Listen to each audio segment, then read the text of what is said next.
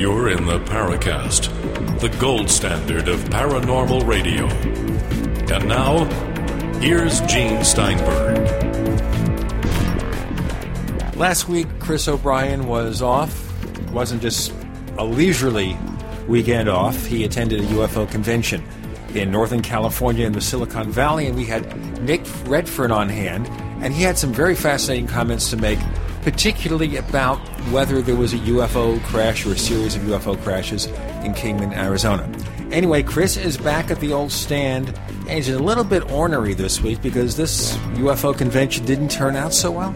Well, it wasn't that. It was just, you know, it was like I was in a nightmare uh, of sorts. I, I just, to me, it is absolutely imperative that this field come up with a way to vet people before they're given any sort of stage, podium, pulpit to start spewing their fucking fairy tales to the masses. I, I just, I, number one, I, if I had known that um, certain individuals who were featured at this particular event were going to be there, I probably wouldn't have agreed to speak. Can we spell Sean David Morton? Oh my God! We exposed him the first year with our previous co-host. just, you know, the, the the guy was the face. He was the host of the event, and I, to me, Are you kidding me? it was absolutely ludicrous. It's like the guy was given some sort of blank slate uh, on which to work from. And to me, someone who narrowly escaped a very, very serious uh, amount of prison time for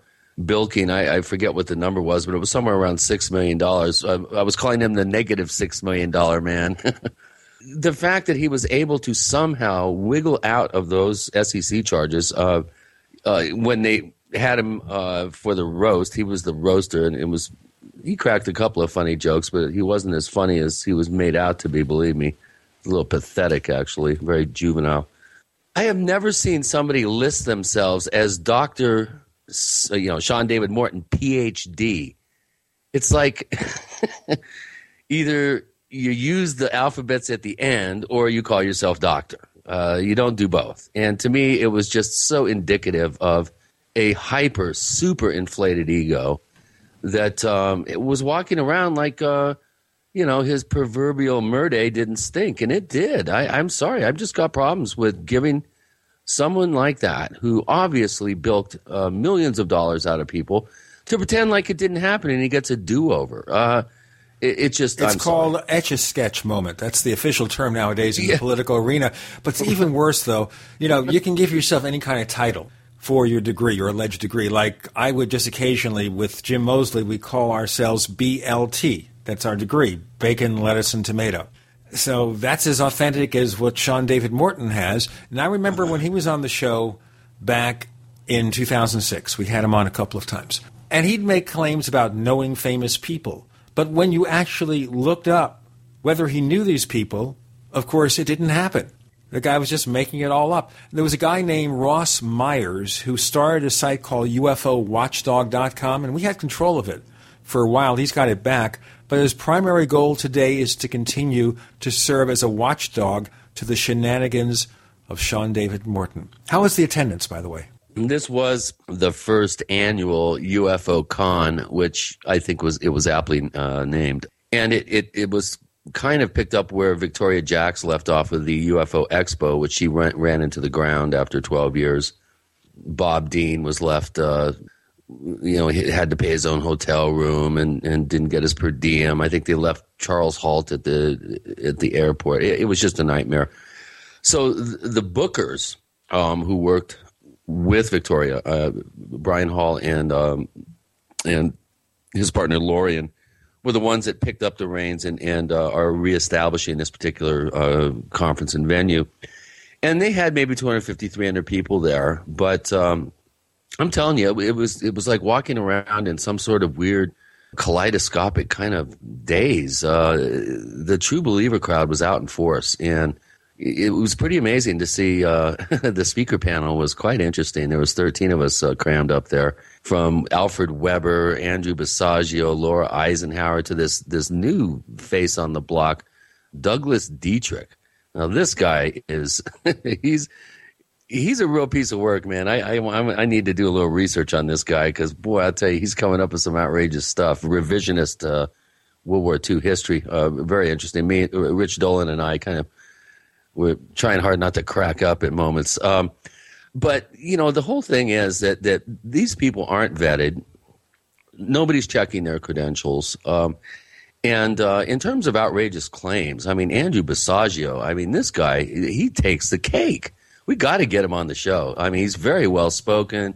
He presents his information in a very, in a very uh, matter of fact manner.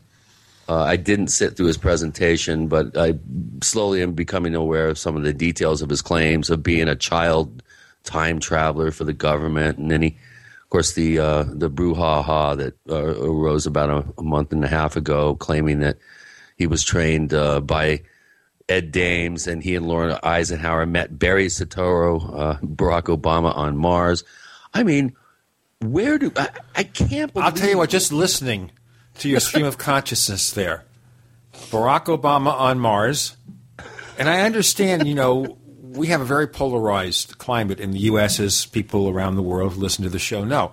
And there are people who regard Obama as some kind of other but not an other from another planet or may have traveled there, an other because he wasn't born in this country, allegedly. That's one of the conspiracy theories.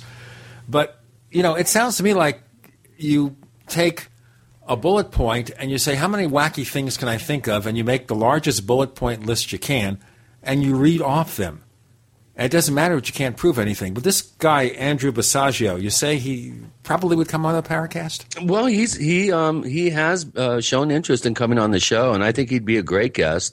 Very well spoken. The guy's got three or four degrees, he claims, and is a practicing lawyer in Washington State. So we're talking about a, a bright guy. I mean, uh, Alfred Webre has a law degree from Yale.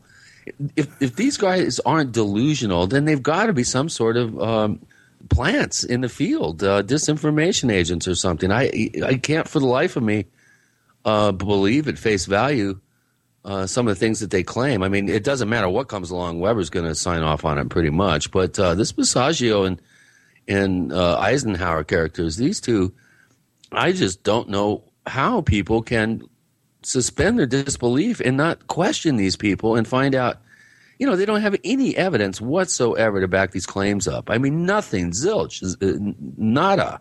There's nothing there, to my knowledge, that, that, that would even allow them to be let into the building. Uh, you need something, anything besides just your version of events. Uh, now, let me and, ask you a you know, question here. The people who put this event together, they're aware of the fact that these people have no real authority in the things they say. They were just looking to fill crowds and fill the audience. Yeah, they were looking. They were looking for, for, as as Brian put it, we were looking for a wide range of speakers uh, uh, coming from various points of view within the field. Um, I guess I was added as as some sort of sideshow. I ended up up there preaching to the crowd, saying, "Don't you understand? You're sitting in the in the the pews of the Church of the New Religion." Can I get an amen? You know, I was up there kind of. Oh boy, this would have been fun. It sounds like it well, it's all it got lecture. tape, so I can't wait to see the tape. Of course, again, I tried to, you know, put a four-hour talk into uh, less than ninety minutes, so it was a little difficult. But um, I got um, uh, comments from my talk uh, were all over the all over the board. Um, we'll go into that lady, more maybe lady. in our introductory part for the next show because we have a guest today. Oh, we do. Yeah. We do indeed. Yeah, Mike Bara is author of a book called Ancient Aliens on the Moon. Yeah, let's go to the moon. Yes, we're gonna, we might to be going moon, to the Mike. moon with this subject, or we might follow what Jackie Gleason said so many years ago on that famous sitcom, To the Moon. I'll say to the moon, Mike. Something yeah. of that nature. Or this whole show may be out of space. I don't Isn't know, except he once co authored a book with Richard Hoagland, I see. So yeah, well, we're going to have to get into that little association, I'm sure. We're going to go into that. Mike Bara is coming up next with Gene and Chris. You're in the Paracast.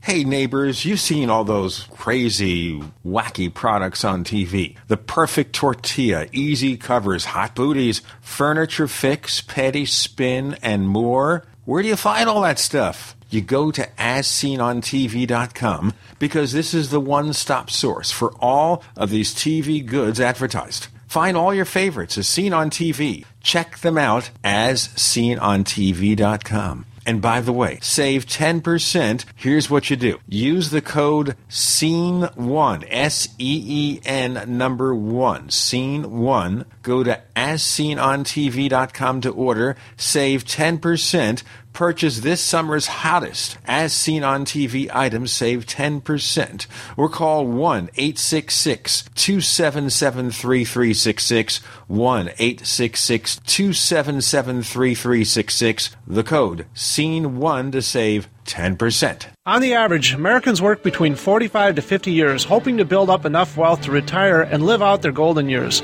Unfortunately, with taxation, the rising cost of food, energy, housing, and medical, many retirees are forced to live below the poverty line. Is this a flaw free enterprise, or is our monetary unit we call the Federal Reserve Note forcing us into perpetual debt, ensuring inflation and higher taxes? These questions and more can be answered by reading G. Edward Griffin's book, The Creature from Jekyll Island. Congressman Ron Paul states it's what every American needs to know about central bank power. A gripping adventure into the secret world of international banking cartel. Hi, this is Ted Anderson. I will give a silver dollar from the early 1900s to anyone who purchases this book. Call 1 800 686 2237 and order a copy today. It's critical that the public be made aware of the system.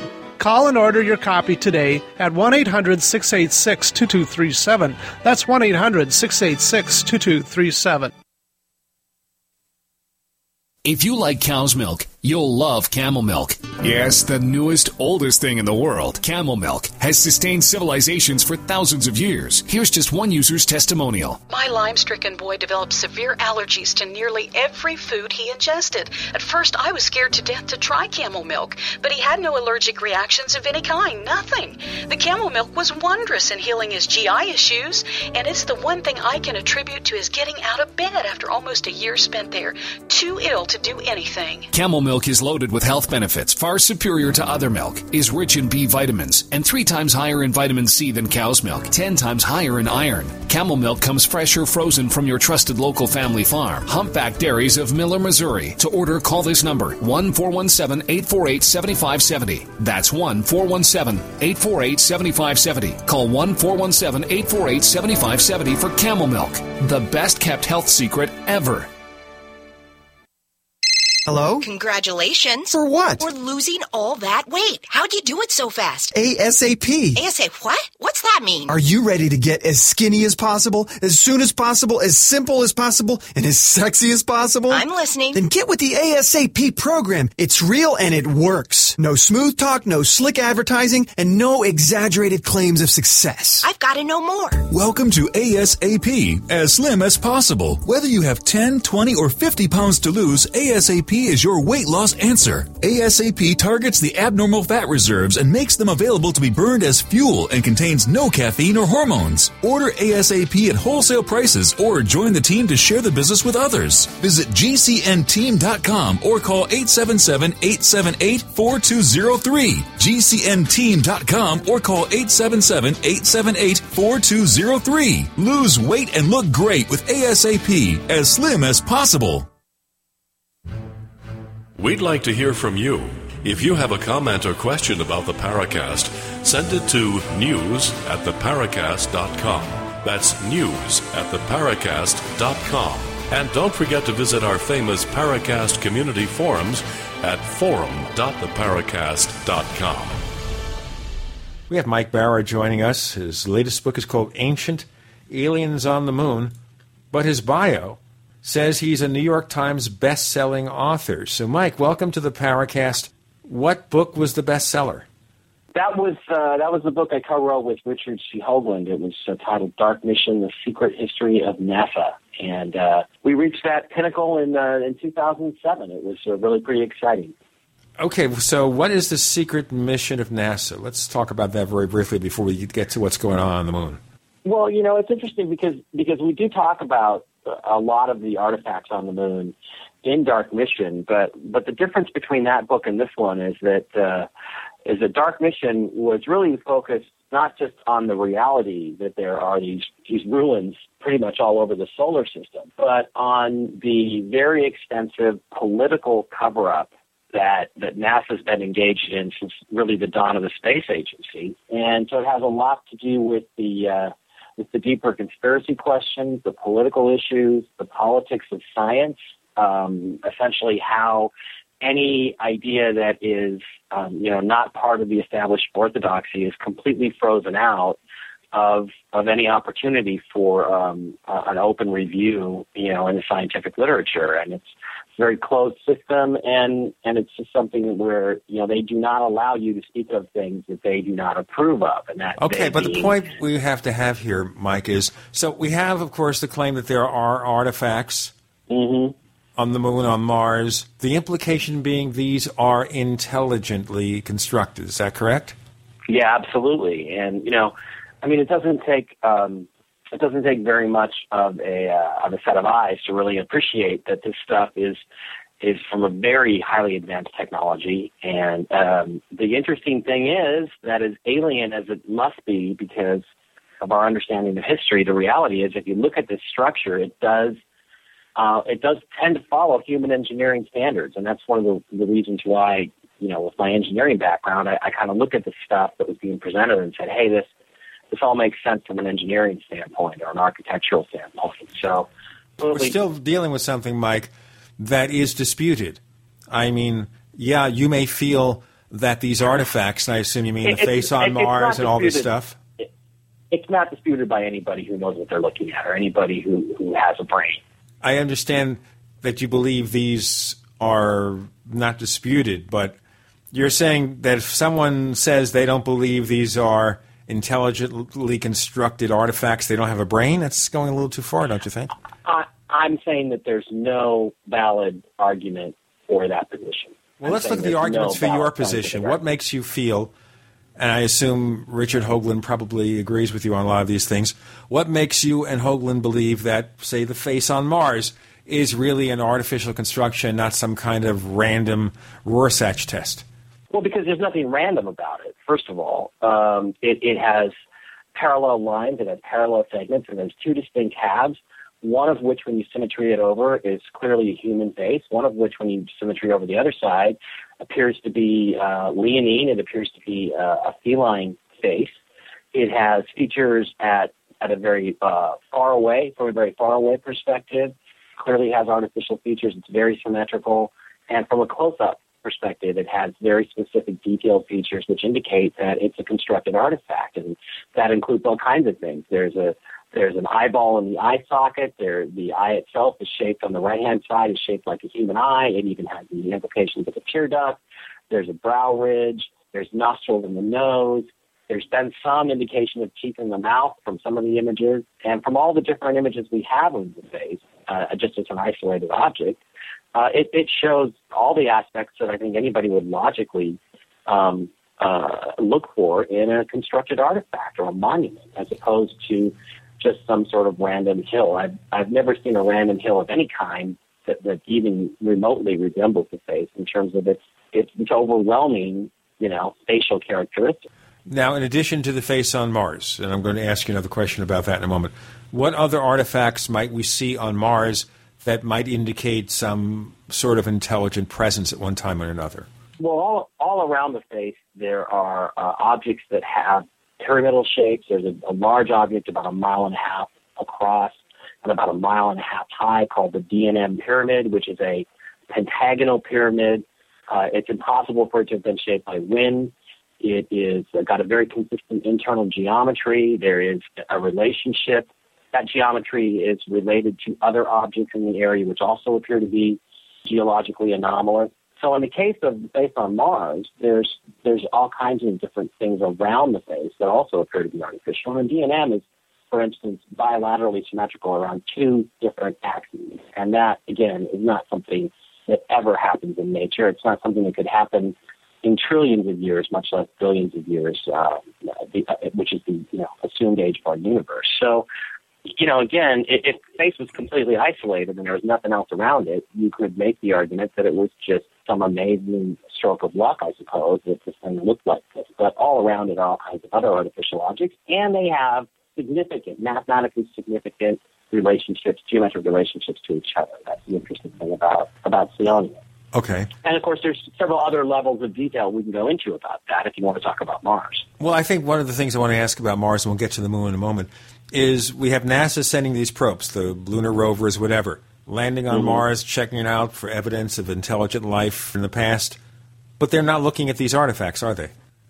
Actually, they they are not looking at these artifacts specifically, but they there are lots of interesting things that they've come across in their travels. There was, I believe, it was Opportunity came to an area called Home Plate about five or six years ago, which kind of looks like it might have once been the foundation of something artificial. And as you look around the debris field for what NASA says, uh, what NASA says are rocks, what you actually see are objects that have characteristics of formed, fabricated, um, mechanical engineering. Engineering. That's that's what I see. I see stuff that has what looks like uh, wrecked air conditioners and and pumps and all kinds of mechanical equipment that just happens to look, you know, conspicuously like artifacts. So uh, the question is, you know, is this are they deliberately there looking for artifacts? Do they just not see this stuff? Which of course I don't believe for a minute.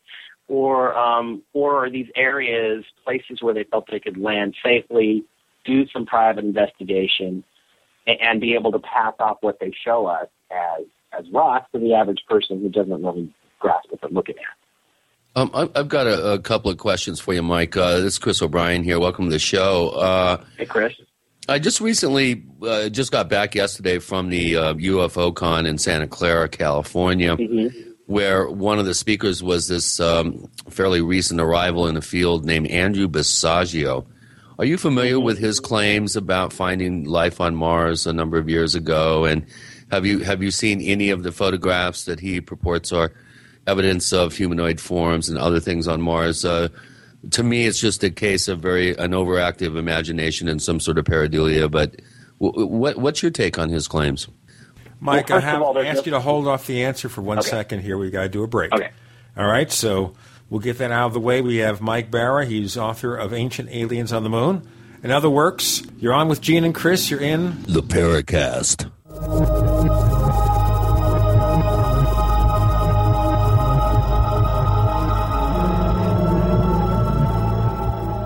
The GCN Radio Network, providing the world with hard hitting talk radio. GCN. Great talk radio starts here.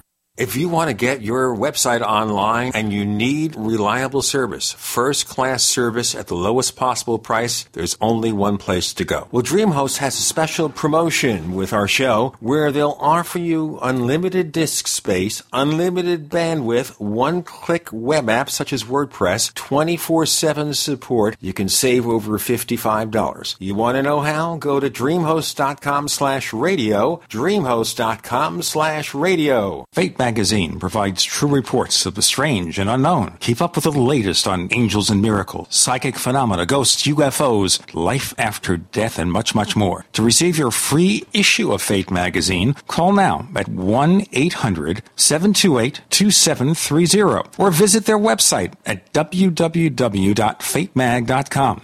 That's 1 800 728 2730. What are you waiting for?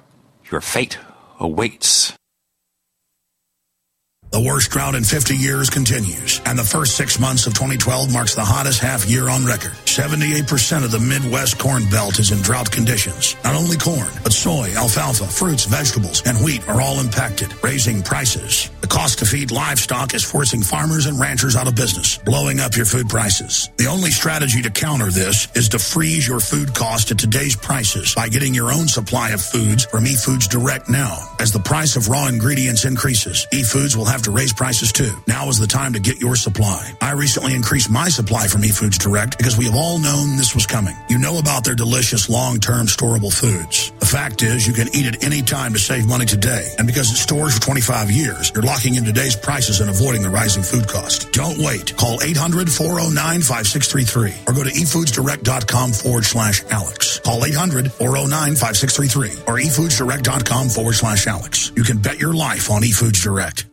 Every GCN listener deserves low cost, high quality survival and preparation products. Get yours now at campingsurvival.com. For example, save on the Life Straw personal water filter for only $19.95 or the Water Bob emergency 100 gallon freshwater system only $24.95. Get one for every bathtub in your home. And Bridgeford Foods tasty, ready to eat MRE sandwiches start at only $2.95 each. CampingSurvival.com is a convenient one stop shop with over 17,000 urban, wilderness, and preparedness items. Supreme customer service, very low shipping, and no games. We search the web to make sure we have the lowest prices. And remember, CampingSurvival.com is 100% USMC veteran owned. Do business with the authority on survival since 1956. CampingSurvival.com. Want more savings? Use coupon code GCN at checkout for a 5% discount. CampingSurvival.com. Confidence born of preparation. Every day, nearly 3,000 families enter into foreclosure and face losing their home. If you're currently behind on your mortgage, you can still avoid foreclosure. You can save your home, but you need to act now. We're Allied State Foreclosure Services. We're experts in saving homes from foreclosure. With just one phone call to us, you can stop the foreclosure process, lower your monthly mortgage payments, and save your home. Call now. The call is free with no obligation. 1-800-597-8843. Call us if you've been threatened with foreclosure, denied loan modification, or missed a payment on your mortgage. If you've been a victim of a predatory loan or are upside down on your mortgage, even if you've lost your job and you're worried about losing your home, don't wait. Call us now and let us help you save your home. You've worked hard to build a life with your family. Let us help you keep your home. Call now before it's too late. 1-800-597-8843. 1-800-597-8843. 1-800-597-8843. Hi, this is Don Ecker, and you are tuned in to the Paracast. Let me tell you what, you're going to hear stuff here that you probably won't hear anywhere else. Hear that, George Noory? Mike Bara joining us on the Paracast with Gene and with Chris. He's author of Ancient Aliens on the Moon, but he's also covered the mysteries of Mars. Now, Chris O'Brien had asked a very detailed question ahead of our break. Mike, you got the question. What's your response? Well, first of all, before I get to Andrew, I'd like to deal with this this idea of par- pareidolia. There, there's no such thing. It, it's an invented term. It is not a scientific term. It has never been investigated. There are no scientific papers on it. It was basically coined by a debunker, and I actually cover this in in Ancient Aliens on the Moon a little bit. It, there, there's no such thing as a as a human tendency to see patterns where there are none. Now, having said that, there are people that do have somewhat overactive imaginations. I don't know this uh, Andrew guy personally at all, Andrew Basiago. I don't know him very well. From what I've seen of what he's claiming, uh, I'm not too impressed by it. There are funny looking things, uh, but you can also get tricked by you know, by lights, light and shadows. You could definitely be tricked by certain stuff. And I, I just have to say I don't know enough about his specific claims or his specific images to really make a comment on it. What what we do have is we do have this sort of mythology about there being a secret space program that actually goes all the way back to the astronauts um, back in the Apollo era who, who were overheard by people that I know personally, so it is hearsay. So again, somebody told me. Let me But ask you before the you say that, that- before you proceed with what they told you, Mike. The people who told you this personally were they in the know? They were not the people in the know, but they were sitting right there when the astronauts said, "Yeah, there's a secret space program. We're just spamming a can. They've already been to the moon. They've already been to Mars." So these rumors have been floating around since the early 1960s, when- when these conversations were overheard. But the question is, you know, I think Andrew has claimed that he's actually been to Mars uh, in one of these these hyperships that he's flying saucer. I was going to I get to I- that. yeah, I can't I can't comment on it because I, I don't know much about his claims in detail, and I, I prefer to stick with the stuff that I can really put my finger on and feel is very solid, and and that I really you know say to myself, okay, this this is something that that I think I can. It's not just somebody's story. I can actually back it up with I think Right, good answer. Very good answer. Here's my other question. Richard Hoagland is not known as the maybe as much uh, of a team player as some people would like him to be. Uh, I'm interested to know what it was like working with him on Dark Mission, and in light of some of the relationships that he's had in the past that uh, kind of went south. I would imagine he, he would not be the most uh, the easiest guy to work with. He, that he would be uh, kind of difficult. Uh, what was it like working with him on that project? It's a very good book, by the way. Well, I'm not going to say it. I'm not going to say that. It, it is not easy to work with him. He's very demanding. He's a, he's a, he's a perfectionist. He has his own perspective on on everything. And and I will say this: that in working with him for about 15 years, that the vast majority of the time he ends up in the long run being being proven correct. There's very few things that I feel like he that I've worked with him on certainly that I don't feel like we can back up very very solidly. So it's a it's difficult. It was Dark Mission was a huge project. It was uh, it, it was a very very detailed and and he's a you know he's a he's a demanding person, but it, that's how he gets to so many things that he gets to. In other words, if he didn't have that very intense and singular focus, he wouldn't have found all the things that he's found. And I think he's found some extraordinary stuff on the moon, on Mars, on other in other places. So, you know, it's one of those things where, you know, it's just not that easy to it's not that easy to be as intense about everything as he is. It's it's more that I think the people mis- mistake his it, it, it's that singular focus is sometimes mistaken for selfishness. And really, it's just that he wants to get the information out, and he's very demanding about the way in which it's presented. And you know, if your name is going to be on it, I guess I can understand that. So, you know, I mean, again, there, the thing is, is that these books, I would love with Ancient Aliens on the Moon, and, and hopefully the next one, Ancient Aliens on Mars.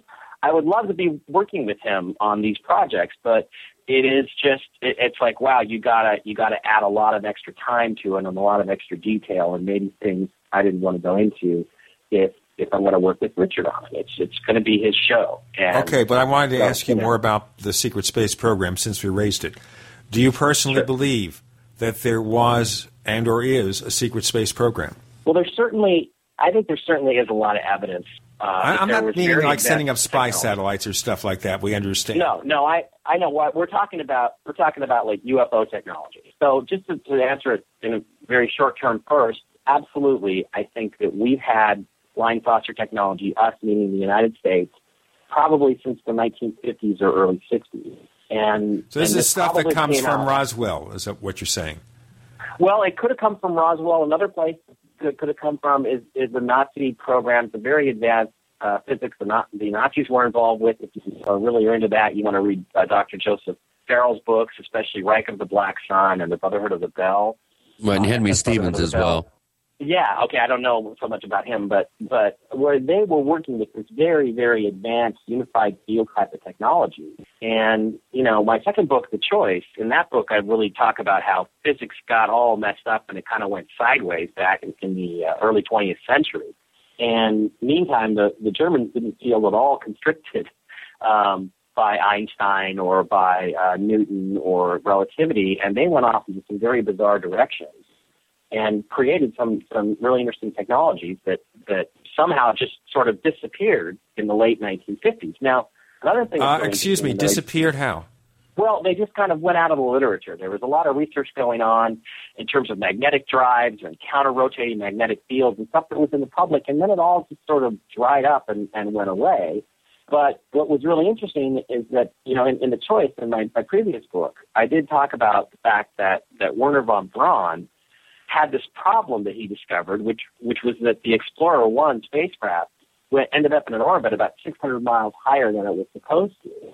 And immediately after that, he began to ask questions of people like uh, Jacques Allais, who is a actually an economist that dabbles in physics, that found out, for instance, that free swinging pendulums will go backwards against the rotation of the Earth during eclipses. And he began to investigate these field propulsion theories. He, he went uh, talked to some other German doctors. So, what I suspect is that that there's a sort of a private space program that already knew all this stuff, and the public space program, the von Brauns and those people, didn't really know about this this advanced physics research, but they kind of discovered it by accident when all of their spacecraft started ending up in places other than where they were supposed to be. And and they begin to realize that they were somehow getting more energy into the systems, into the rocket systems than they expected, and and they had to kind of get that problem fixed before they could actually go to the moon and come back uh, and return safely. So that's just something that that implies to me that the public sector space program, in their sort of secret stuff, spy satellite people, the CIA types, discovered this themselves in the early 1960s. So if that's the case, then I think we can probably ascribe an awful lot of UFO sightings probably to our own, you know, experimental spacecraft. Okay, if there's a secret space program, how far has it gone? Have we already gone to Mars, for example? Have we returned to the moon since the 1970s? That I don't I don't know from personal experience. I have I have talked to people that have offered me a ride on one of them uh, on the condition that I could never talk about it or I'd, I'd assume room temperature very quickly. And I said, well, what's the, what's the point of going if I can't tell anybody what I saw, you know? So I, I turned down that offer to this point. But, you know, there are people that I do know. This is a person that I know personally that I do know is well connected. And if he's telling me that this stuff is out there, then I'm going to assume that that stuff is out there. You've also got the, the whole, if you remember the Serpo.org thing, uh, controversy that came up about five years ago. And I'll tell you what, very frankly, we did not believe the Serpo at all. It sounded like a red well, herring. It sounded like a prank. It sounded like disinformation. So we didn't yeah, take it seriously. But, but, but if, if, any part of it is true, then that means we have had some extraterrestrial contact over the years, and, and we may have learned things from them too. So, you know, I don't know. I, it's actually interesting that these two questions about Hoagland and about the secret space program are connected because before I did my second book, The Choice, Richard and I were discussing Dark Mission 2, the secret space program. We have okay. Mike Bara. His latest book is Ancient Aliens on the Moon, but we're talking about secret space programs and stuff on Mars too. With Gene and Chris, you're in the Paracast.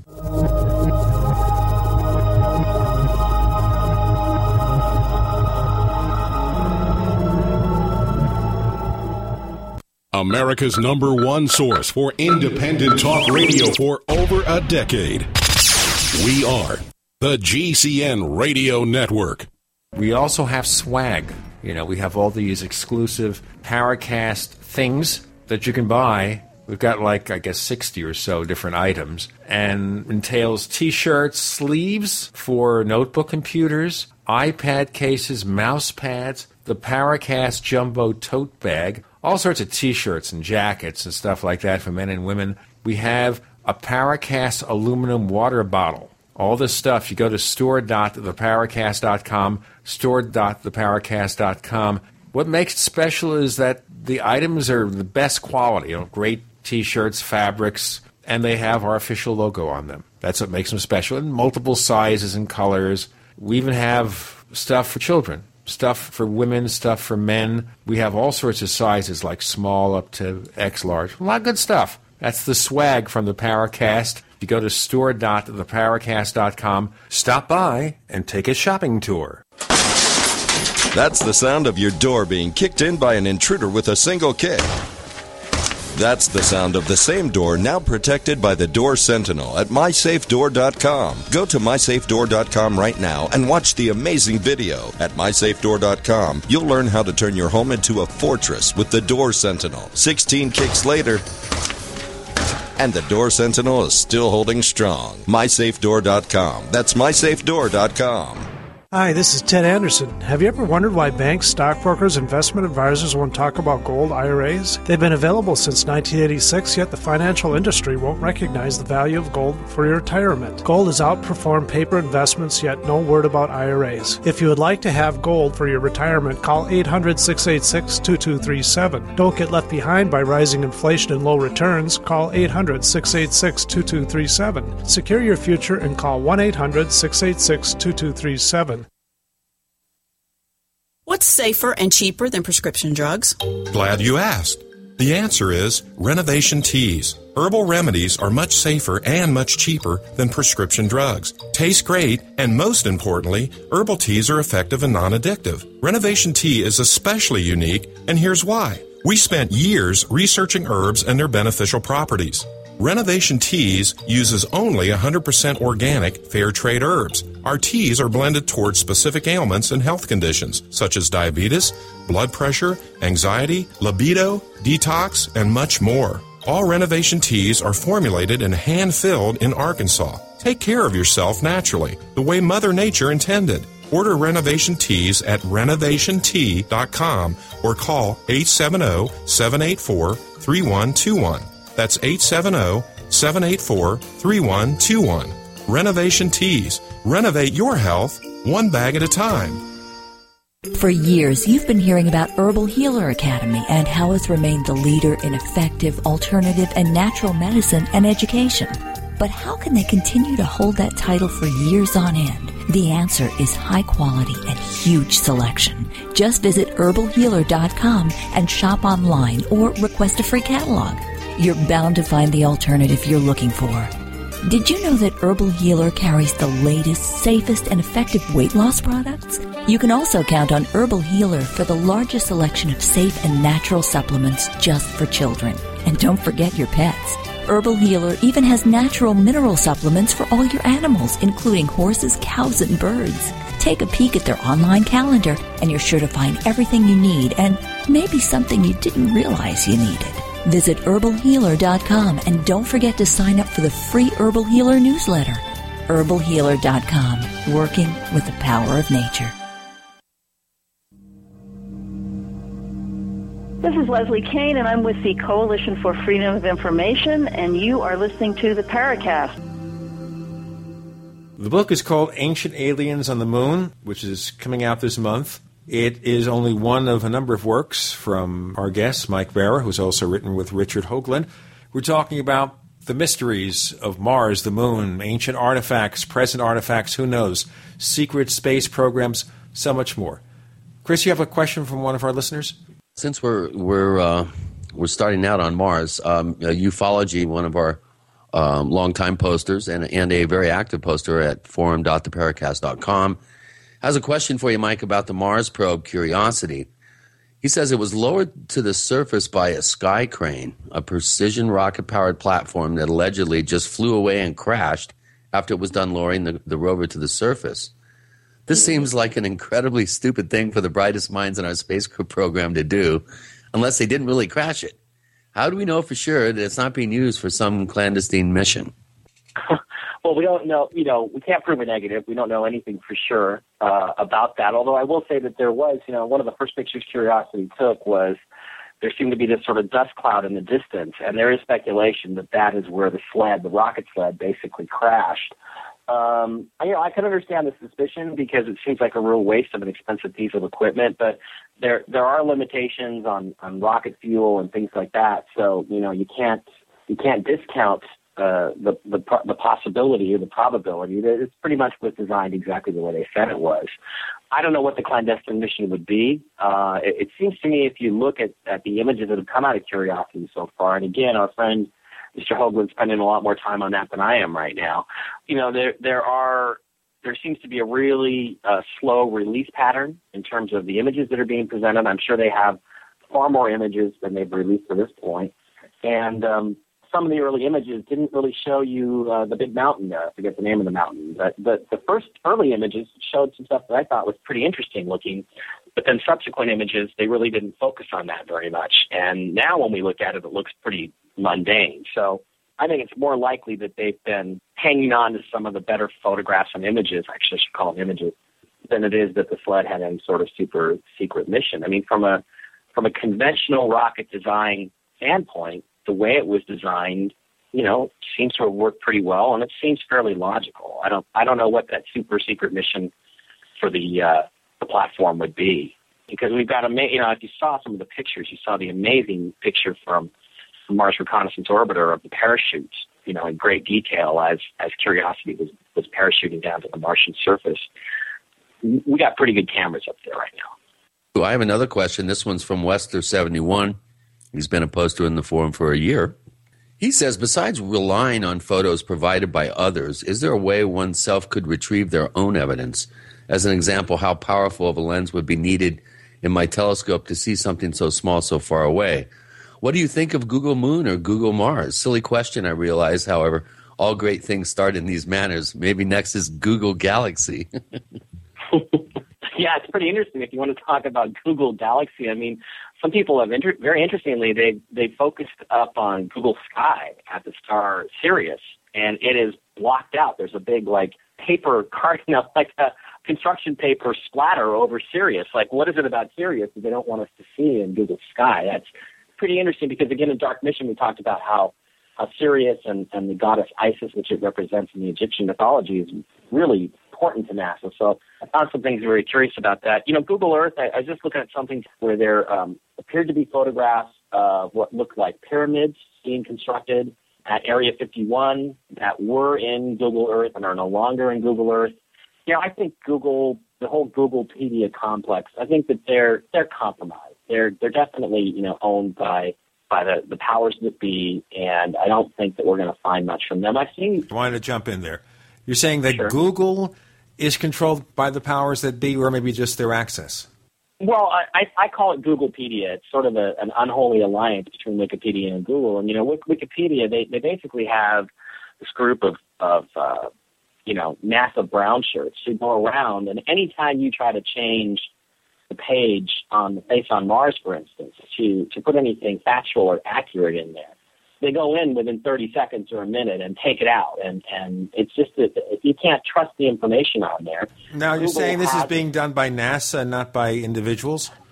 Well, yeah, but these are individuals who I guarantee you have some affiliation with NASA, or at the very least are members of the Planetary Society or whatever. And I, what I've found is that a lot of them are usually people that are working in you know various capacities for NASA, that their funding comes from NASA. You're looking I at the give you a names. specific example of this. Okay, sure. I give you a specific specific example of this, and and one of them is that you know on the Face on Mars page there there is a description there where you know they talk about how NASA um, took the picture and told everybody that it was just a trick of light and shadow, and they turned out to be correct. And I w- I've gone in there several times, tried to put in the exact quote that Dr. Gerald Soffen put in, which is what what he said was is that you know we took an image of this thing, but on the next orbit a couple of hours later, it wasn't there. It all went away. It was just you know isn't it amazing what tricks of light and shadow can do?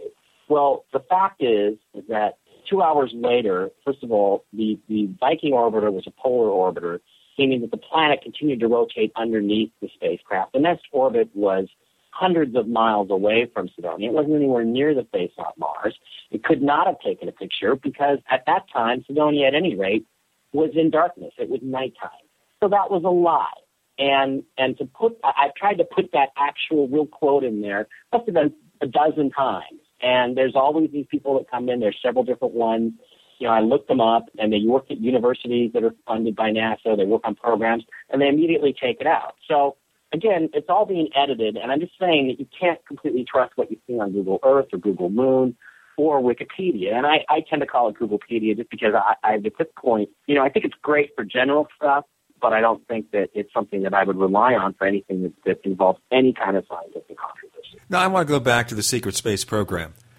More detail, because if we have secret space programs where we're farther advanced along the curve, why Mhm. do we have a public space program where all we're doing is cutting back?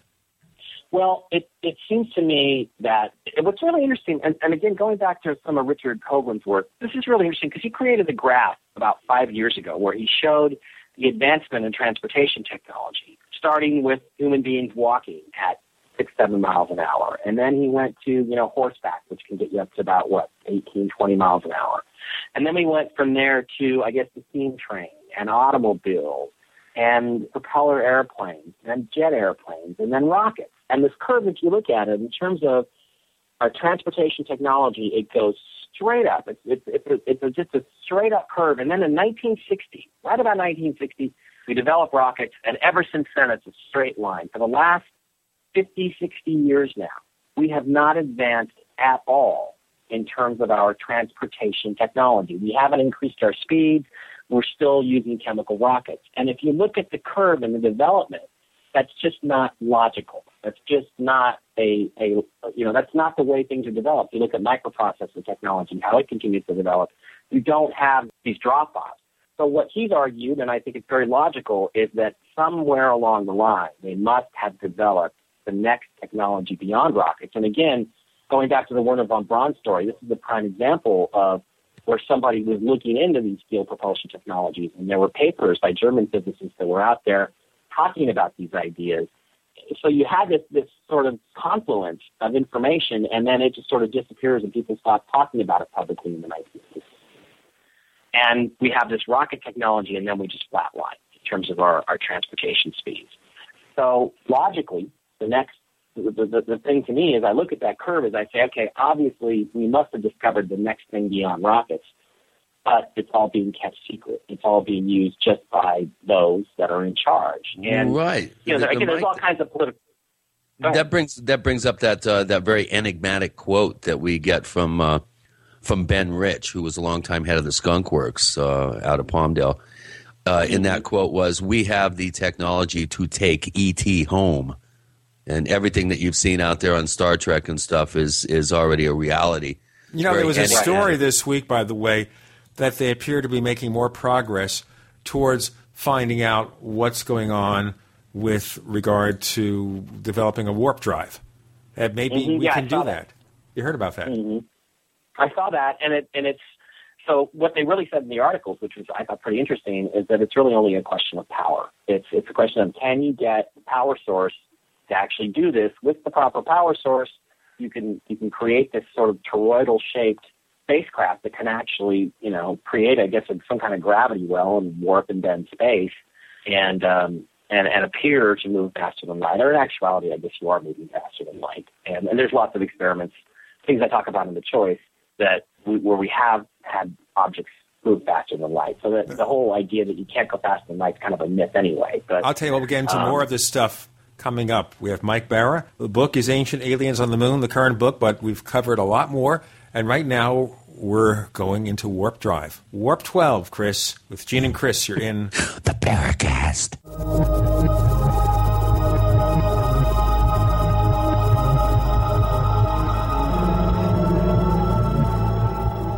Are you tired of searching for great talk radio? Something more important. Search no more. We are the GCN Radio Network. Hi, this is Ted Anderson. If you'd like to listen to GCN programs on the go, I have great news. GCN has created a Droid and iPhone application, and it's free. Just as easy as going to GCNlive.com, click on the banner, and download. Before you know it, you'll be listening to your favorite hard hitting GCN shows, live or on demand, right on your Droid or iPhone, 24 7 and on the go. So download the Droid and iPhone app free by clicking on the banner at GCNlive.com. Thanks again for listening to GCNlive.com. Again, that's GCNlive.com. We the people grow cotton, weave fabric, engrave ink, embed strips and fibers to protect from counterfeit, then carting to a private bank, having it lent back at interest, forcing taxes to service debt. This capitalism, or was Jefferson correct when stating a central bank issuing the public currency is a greater menace to the liberties of the people than a standing army? Ted Anderson, I'm placing a free silver dollar in a book that explains our monetary system. Call for your copy, 800 686 2237. It's time to understand the system. Call 800 686 2237. That's 800 686 2237. Iodine protection packs from hempusa.org are now in stock for immediate delivery worldwide. Our iodine protection packs include microplant powder, green life kelp, red palm oil, and our clear roll-on iodine that will feed the body the iodine it needs. All iodine protection packs are in stock, save you money, and ship for free in all 50 states. Visit hempusa.org or call 908-691-2608 today. HempUSA.org has a revolutionary wonder food for detoxing the body and rebuilding the immune system. Microplant powder can help unclog arteries and soften heart valves while removing heavy metals, virus, fungus, bacteria, and parasites. Plus, it cleans and purifies the blood, lungs, stomach, and colon. Keep your body clean with microplant powder. Visit us at hempusa.org or call 908 691 2608 today.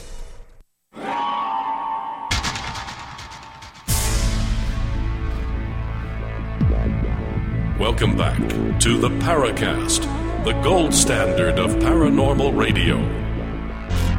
And now, here's Gene Steinberg.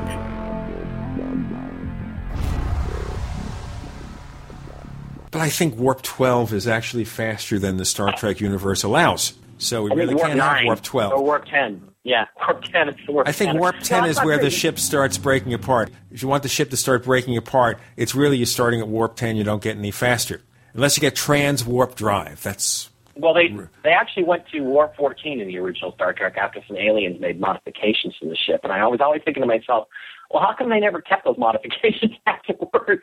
You know, after that episode was over, they never went warp 14 again. So Well, there you go. You know, they forget from one episode to the next. Mike Bara joining That's us, right. exploring Mars, Moon, space mysteries with Gene and Chris on the Paracast, and we're trying to look at the possible existence of a secret space program where they're doing things where they're going where no human has gone before, but none of this gets to the public. Wouldn't you think, though, that politically speaking, the administration would want to say, hey, we are a lot more advanced in space technology than you know about? Doesn't that make us look good? Why keep it a secret? Well, there's probably lots of reasons to keep it a secret. For one thing, uh, essentially, the core of all this, at the core of it, is unlimited energy. If you have unlimited energy, then it costs you nothing to create anything. Therefore, you have no economy. In other words, the, the, the current economy, the current economic system, where there's people, some people at the top, a lot of people in the middle, and and a, a sizable chunk of people at the bottom, that all goes away. So the power structures go away. These people's position of privilege goes away. And you know, again, that's one of the reasons why Tesla was suppressed back in the early ni- um, 19th or 20th century, is because what he was planning to do was give free energy to everybody. Well, if there's energy's free, you can't charge for it. If you can't charge for it, then it costs nothing to make anything, and therefore everything is free. And that's not really a, a world that I think the powers that be want to live in. I think they much prefer their their world where there is a hierarchy and it's all defined by money. Okay, but I want to ask me- you also here do we even assume if there is a secret space program, would Mm-hmm. the president or the Congress know about it, or is this something that basically they don't have the need to know? That is an interesting question to which I don't have a really good answer because I don't know, and I haven't directly heard that. Is this one of those things that's completely off the books, off the budgets? Has it been done completely in secret to the point where presidents aren't even informed of it for 50 years? I, I don't know. That I've definitely heard that. I think it's it makes a certain amount of sense. You know, the thing to understand is that the United States essentially is a corporation, and the current president is only the president of the corporation that is the United States. It is not. You can make an argument that there is this whole separate republic that exists out there that's above and, and a shell around the democracy, and the democracy is sort of a separate corporate entity that's below that. So in that sense, these people, you know, if this, they had this technology, had this sort of wonder world technology, they, they probably wouldn't include guys like Barack Obama in it. That makes a certain amount of sense to me. You know, I don't know. I can't give you a solid answer. I think we, we're just purely speculating. That's one you should talk to people like Andrew Basiago about because I don't know the answer. Well, Rich Dolan has, has been touting uh, his uh, idea of a breakaway civilization that has been slowly uh, separating itself from the great unwashed masses and us mere mortals. Mhm. And, and, and there is, um, I think there is some pretty tantalizing um, hints here and there that would suggest that that may be the case. But but it, it seems to me that uh, you know if we're having to do simple things like refurbish the uh, space station by buying you know by hiring the Russians to uh, do refurbishing flights and that sort of thing, resupply flights, it would seem to me that at least they would keep the semblance of some sort of manned program intact rather than just you know cut it off at at, at the knees and and just have nothing. Uh, we we don't really have a manned space program anymore, and to me, there, there, there's there's something strange about that. What what do you think of that? What do you think of uh, the current mission statement of NASA or lack of one? Well, it's it's pretty disheartening, you know, as somebody who grew up loving space exploration and not really ever trusting NASA, but loving space and space exploration. You know, You say not trusting. NASA. How so? Well, you know, even as a little kid watching the missions, I always felt like there was stuff that they weren't telling us and stuff that they weren't showing us. And, and I, I can think of a couple of incidences. I remember specifically sitting on my living room floor with an earache watching Neil Armstrong take those shadowy, grainy, you know, first steps on the moon. And I remember asking my dad, who was a an engineer at Boeing, you know, Dad, how come if we've got a color TV, how come they only have a really crappy black and white camera on the moon? And he said, Well, I don't know, because TV signals would get from here to there just fine. So he didn't understand it, and I didn't understand it. And well, you know, it may like have been an always issue though, and you're an engineer and you would understand this. It may have been an issue of the bandwidth. They didn't have the equipment with the bandwidth to project Actually, it, a color image. It wasn't. Yeah, actually, it wasn't. We looked into this in Dark Mission. They had a color camera. It, they they were ordered to leave it. They had a very advanced, very high quality color camera on the space on Apollo 11. They were ordered to leave it in the command module. They were not allowed to take it to the surface of the moon. There were protests by scientists within NASA and within the, the scientific community. Why are we? I know one one guy we quoted said, "Why are we, you know, photographing man's first visit to another world in such a stingy manner? Why aren't we using the most advanced uh, color camera stuff we have. And and the reason for that was that they were they weren't sure whether we'd be able to see anything they weren't supposed to see, and they were very concerned. And in fact, they actually degraded the image, as we now know. They actually sort of deliberately downscanned the image to make it even worse than it was. So no, from the beginning, I didn't really ever trust a lot of things about NASA, and and just a lot of things that seemed a little bit weird even to a little kid at the time. And and you know the, the thing is, in terms of our space program today, I, I can't make any sense of it except in the sort of traditional non-conspiratorial political sense, which is that Barack Obama is a liberal, and liberals have never supported the space program. Walter Mondale tried to kill the space shuttle. They always want to spend money on something else. It's cost thousands of engineers their jobs. You know, one of the best stimuluses I could think of in the last four years they could have done would be to accelerate all of the satellite and. Yes, but you're also it's kind of a contrary thing because John Kennedy, the supposed famous liberal, was the one who proposed the program to send us to the moon before 1970 or by 1970. Also, well, the liberals would want to have government programs to develop scientific and infrastructure projects because that's part of their meme that they want the government to help boost the economy. So, wouldn't that make sense? Well, that would make a certain amount of sense, sense, except that I would disagree with you about John Kennedy being a liberal. If he was, if he was, a, you know, a candidate today, he'd be considered very conservative. He'd be definitely be a Republican. He'd definitely be considered conservative. He believed in strong national defense. He believed in tax cuts. He believed in basically all the precepts of Reaganomics. So I don't think he'd be considered a liberal today. And he wasn't really very liberal on social issues until events sort of overtook him. So that's another important thing to remember.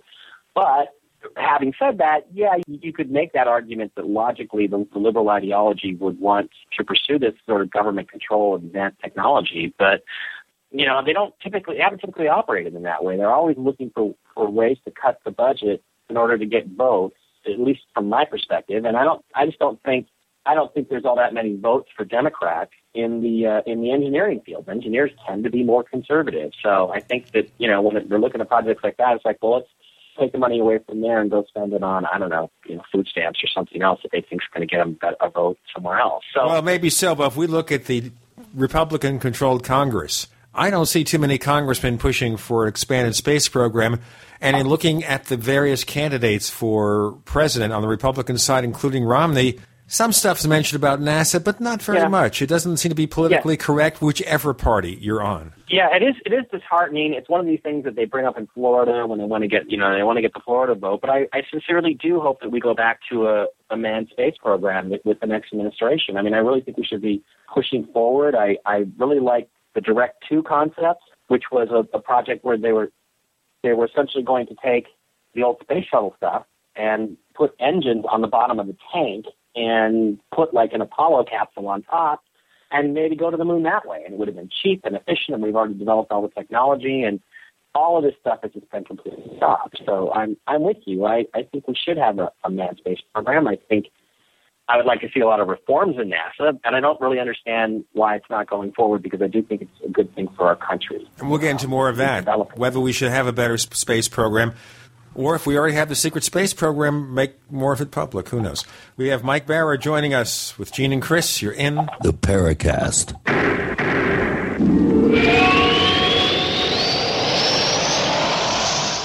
Hey neighbors, you've seen all those crazy, wacky products on TV. The perfect tortilla, easy covers, hot booties, furniture fix, petty spin, and more. Where do you find all that stuff? You go to asseenontv.com because this is the one stop source for all of these TV goods advertised. Find all your favorites as seen on TV. Check them out as seenontv.com. And by the way, save 10%. Here's what you do. Use the code SEEN1, S E E N number 1, SEEN1. Go to asseenontv.com to order. Save 10%. Purchase this summer's hottest as seen on TV items, save 10%. Or call 1 866 277 3366. 1 866 277 3366. The code SEEN1 to save 10%. Good day, Jim Newcomer from Midas Resources. September 21st, 2012. Gold opened this morning at 1774.30. A one ounce gold coin can be purchased for 1817.95, 908.97 for a half ounce, or 454.49 for a quarter ounce. That's 1817.95, 908.97, and 454.49. Hi, this is Ted Anderson. Have you ever wondered why banks, stockbrokers, investment advisors won't talk about gold IRAs? Wait a sec. Gold and silver is going up while Congress is trying to settle on the next debt increase. And there's no end to this madness. That old 401k and IRA can be converted into physical gold without tax consequences. I explained this in my book, 10 Reasons to Buy Gold. Don't let time slip away. Call for your free copy today, 800 686 2237. Get away from that Washington spin and get honest answers about gold. 800 686 2237. The book is free, 800 686 2237. Iodine protection packs from hempusa.org are now in stock for immediate delivery worldwide. Our iodine protection packs include microplant powder, green life kelp, red palm oil, and our clear roll-on iodine that will feed the body the iodine it needs. All iodine protection packs are in stock, save you money, and ship for free in all 50 states. Visit hempusa.org or call 908-691-2608 today. HempUSA.org has a revolutionary wonder food for detoxing the body and rebuilding the immune system. Microplant powder can help unclog arteries and soften heart valves while removing heavy metals, virus, fungus, bacteria, and parasites. Plus, it cleans and purifies the blood, lungs, stomach, and colon. Keep your body clean with microplant powder. Visit us at hempusa.org or call 908 691 2608 today. Healthy soils grow healthy plants. So before you plant your survival garden this year, is your soil healthy? Maximize your crisis garden soil with EM1 from Teraganix. EM1 organic soil conditioner, fertilizer amendment, and compost accelerant provides healthier gardens and faster, efficient garden composting. EM1 from Teraganix.com quickly improves soil structure by increasing nutrient availability and converting organic matter into soil humus. This improves seed germination and root growth, improves plant quality, size, color, flavor, nutrient value of fruits and vegetables, and improves shelf life. And when rain is not in the forecast, no worries. EM1 improves moisture retention in soils, helping reduce drought stress. Just like you prepare all else, prepare your crisis garden for maximum yields with EM1 from Teraganix.com. Order now at T E R A G A N I X.com or call toll free 866 369 3678. That's 866 369 3678. Teraganix. Life's getting better. We'd like to hear from you. If you have a comment or question about the Paracast, send it to news at theparacast.com. That's news at theparacast.com. And don't forget to visit our famous Paracast community forums at forum.theparacast.com. We have Mike Bara joining us this week talking about Mars, Moon, and NASA mysteries with Gene and Chris in the Paracast.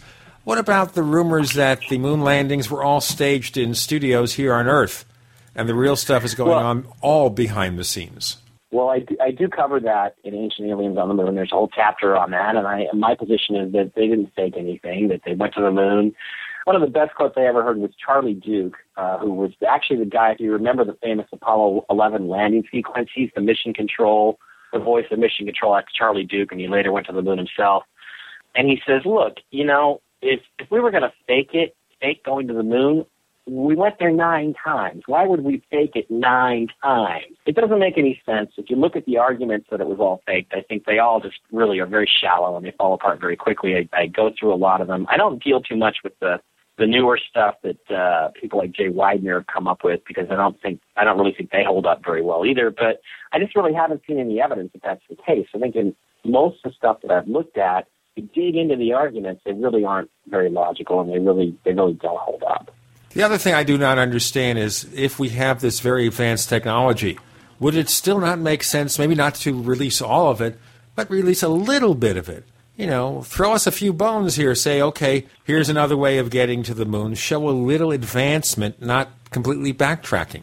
Well, it might, but you know, again, you're saying to yourself, okay, you're that, that's a perspective where you're saying, gosh, the people in charge are benevolent and they want the best for us. Now, you know, what I hear, the rumors. Well, I don't know if they want the best for us. They want the best for themselves. Wouldn't that help them? Right. Well, uh, how? How does that help them? Letting people know. I mean, think about it like this: one of the biggest cash cows that's out there right now in the medical industry is is cancer treatment. There's no money in a cure for cancer. All the money is in the treatment of cancer. So it's really in you know everybody's best interest, including the insurance companies and doctors and the hospitals and the whole medical industry and the research industry, to not have a cure for cancer.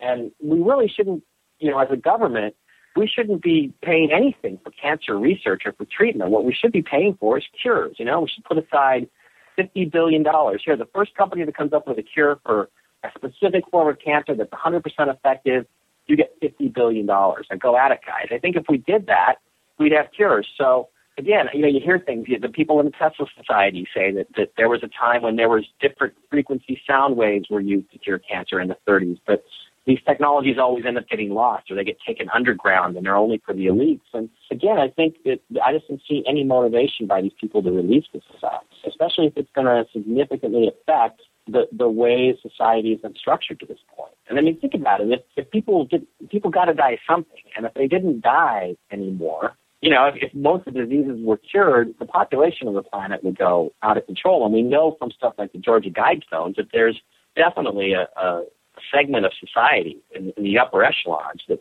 thinks the planet's already overpopulated, and, and that's kind of a last thing.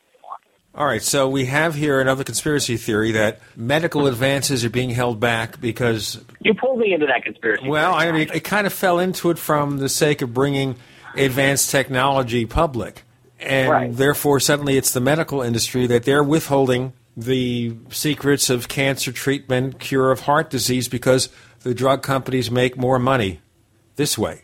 Now, I would have mm-hmm. loved if my brother, the late Wallace H. Steinberg, who was very prominent in the healthcare industry in the 70s and 80s, if he survived, maybe he would have had an interesting reaction because he was part of a venture capital company that financed advanced drug companies. Well, well, let me give you a, let me give you an example slightly off of uh, medical that that is that I had personal knowledge of because when my dad retired, he was one of the world's foremost experts on materials technology for aerospace. He had worked on on all of the different materials technology um, and safety in, in fires for aircraft. Basically, with the idea that if you're in a crash of a commercial airliner, how do we make sure that your seat doesn't burn you alive, or how do we make sure the fumes don't kill you? And so, after he retired, he was invited into a, a venture capital operation, and it was basically uh, a scientist who had invented a, a fire retardant material that was completely non toxic. It was water based,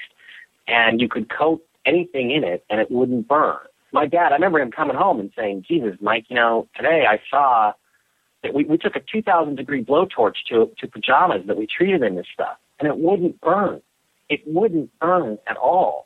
And the whole process, they went, was about two years. My dad was president of the company. They ran through all the tests, all the experiments. They got all the data, and then the guy who owned it shut the whole thing down, completely cut it off, fired everybody, and it all disappeared. And what I think this was was, again, it was a, a of probably a public thing, probably some sort of secret development of some secret materials technology, all done with private capital. It was bought out by the government and it was made to go away. But the truth is, nobody needs to be burned because all clothing, every bit of clothing could be manufactured from this stuff. So there's no reason why, you know, in a fire, anything has to burn. You could, you could embed it in paint. You know, the walls of buildings would not burn.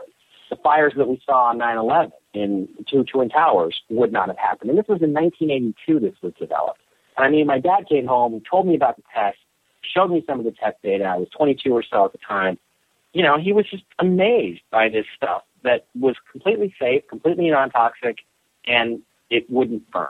Period. Nothing would burn if it was coated with this stuff or soaked in it. I suppose we, could go on with this theory. We can take it further and say, okay, let's talk about free energy, Yeah, about so, things uh, that can help your car get 100 miles a gallon, that kind of thing. I want to go back, Mhm. however, to something closer to what we do. Back to the mysteries on Mars and the Moon. Okay, now say the face on Mars is genuine. Now, I guess the theory about Mars today is that maybe somewhere in the past, millions of years ago, they had the climate for a more advanced form of life, but as the planet aged, it lost its atmosphere. So, how old would these artifacts be? Well, it depends on when they were built. If they were built before or after the cataclysm, and it, it, it really, I think that it could have been very recently, like within a couple of million years, or even crossing my fingers, less than a million years ago, that Mars experienced whatever catastrophe destroyed all the life that was there, destroyed the civilization that was there, because Mars shows all the evidence of not really being a planet. It's actually a moon of another planet that no longer exists. Dr. Tom Van Flandern called it Planet V or Planet Five. It was it was sort of what he described, what's now described as a super Earth, a very very large Earth-like body, and Mars in fact was orbiting this body. When that planet exploded or was destroyed, and that's pure speculation, the, the basically the destruction of that planet spattered Mars with um, you know millions of tons of, of debris from this violent explosion, ripped away most of the atmosphere and made it essentially uninhabitable. And all the water um, very quickly froze. And it's really interesting because you know at places like Cydonia, if you look at the infrared images of Cydonia that we covered in Dark Mission, uh, and that I'm going to cover again in Ancient Aliens on Mars next year, there's evidence of a of a buried city underneath the ice there. That the planet was once just covered in water and very habitable. And Evidence um, of a buried it's city. on. This is where I have to do the break because it is such a great cliffhanger. Evidence of a buried city on Mars. I want to ask more about that. Mike Bara joining us with Gene and Chris. You're in the Paracast.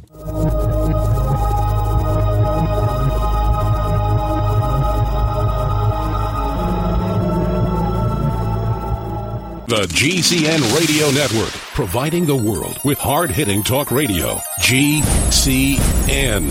Great talk radio starts here. Graphic Converter is the image manipulation tool for the rest of us. It does not use any database. You get full control of all your files. Want to view the images of a folder? Drag it into Graphic Converter and a powerful browser opens up to show your image files. You could use it for slideshows. You could use it to import images from digital cameras or from scanners. Need to do some image editing? You can do that too in Graphic Converter. Also print catalogs. Convert from so many formats I can't even list them. Download now to see if Graphic Converter is good for you, like one and a half million other users. Guess what? You could save money when you buy Graphic Converter. Use the coupon code Night Owl. Use the coupon code Night Owl to get a special price for Graphic Converter. Go to lemkesoft.com. That's L E M K E soft.com. Lemkesoft.com. L E M K E soft.com. Every day, nearly 3,000 families enter into foreclosure and face losing their home. If you're currently behind on your mortgage, you can still avoid foreclosure. You can save your home, but you need to act now. We're Allied State Foreclosure Services. We're experts in saving homes from foreclosure. With just one phone call to us, you can stop the foreclosure process, lower your monthly mortgage payments, and save your home. Call now. The call is free with no obligation. 1-800-597-8843. Call us if you've been threatened with foreclosure, denied loan modification, or missed a payment on your mortgage. If you've been a victim of a predatory loan or are upside down on your mortgage, even if you've lost your job and you're worried about losing your home, don't wait. Call us now and let us help you save your home. You've worked hard to build a life with your family. Let us help you keep your home. Call now before it's too late. 1-800-597-8843. 1-800-597-8843. 1-800-597-8843. That's what it sounds like when a burglar kicks in the door of a dark house that looks like no one is home. Don't let your home be the next target. Make it look like someone is home watching television with fake TV. Fake TV is a small electronic device that makes the same light as a real television. So from outside, it looks like someone is home watching TV. Fake TV plugs in just like a lamp on a timer, but is far more convincing to burglars. Fake TV deters burglars, costs far less than an alarm, and is highly recommended by numerous police departments. Use it anytime you're away from home. To order your fake TV for only $34.95, go to faketv.com or call 1 877 5 Fake TV. Each additional fake TV is only $29.95. So get one for you and one for a loved one for safety, security, and peace of mind for both of you. Call 877 5 FAKE TV or go to faketv.com. Faketv.com, the burglar deterrent. How would you like to have normal blood pressure? This is Ernesto from Illinois. I had my doctor's appointment yesterday and I got my labs in. My HDL is 119L and my LDL is 37L. My doctor asked what I was doing to lower it so much, so I told her about HB extract. Millions of people like Ernesto are suffering from high blood pressure, congestive heart failure, unbalanced cholesterol, irregular heartbeat, and clogged arteries. But now there's an effective, natural, 100% organic nutritional supplement for a healthy heart and circulation. Heart and Body Extract. My blood pressure has not gone past 125 over 80 in almost a month. Experience amazing benefits when your body gets what it needs with the assistance of Heart and Body Extract. She did a double take when she looked at my ER labs. She couldn't believe it. Order at hbextract.com or call 866 295 5305. That's hbextract.com or call 866 295 5305. Thank you. Heart and Body Extract. This is Jerome Clark, author of the UFO Encyclopedia and other books. You're listening to the Paracast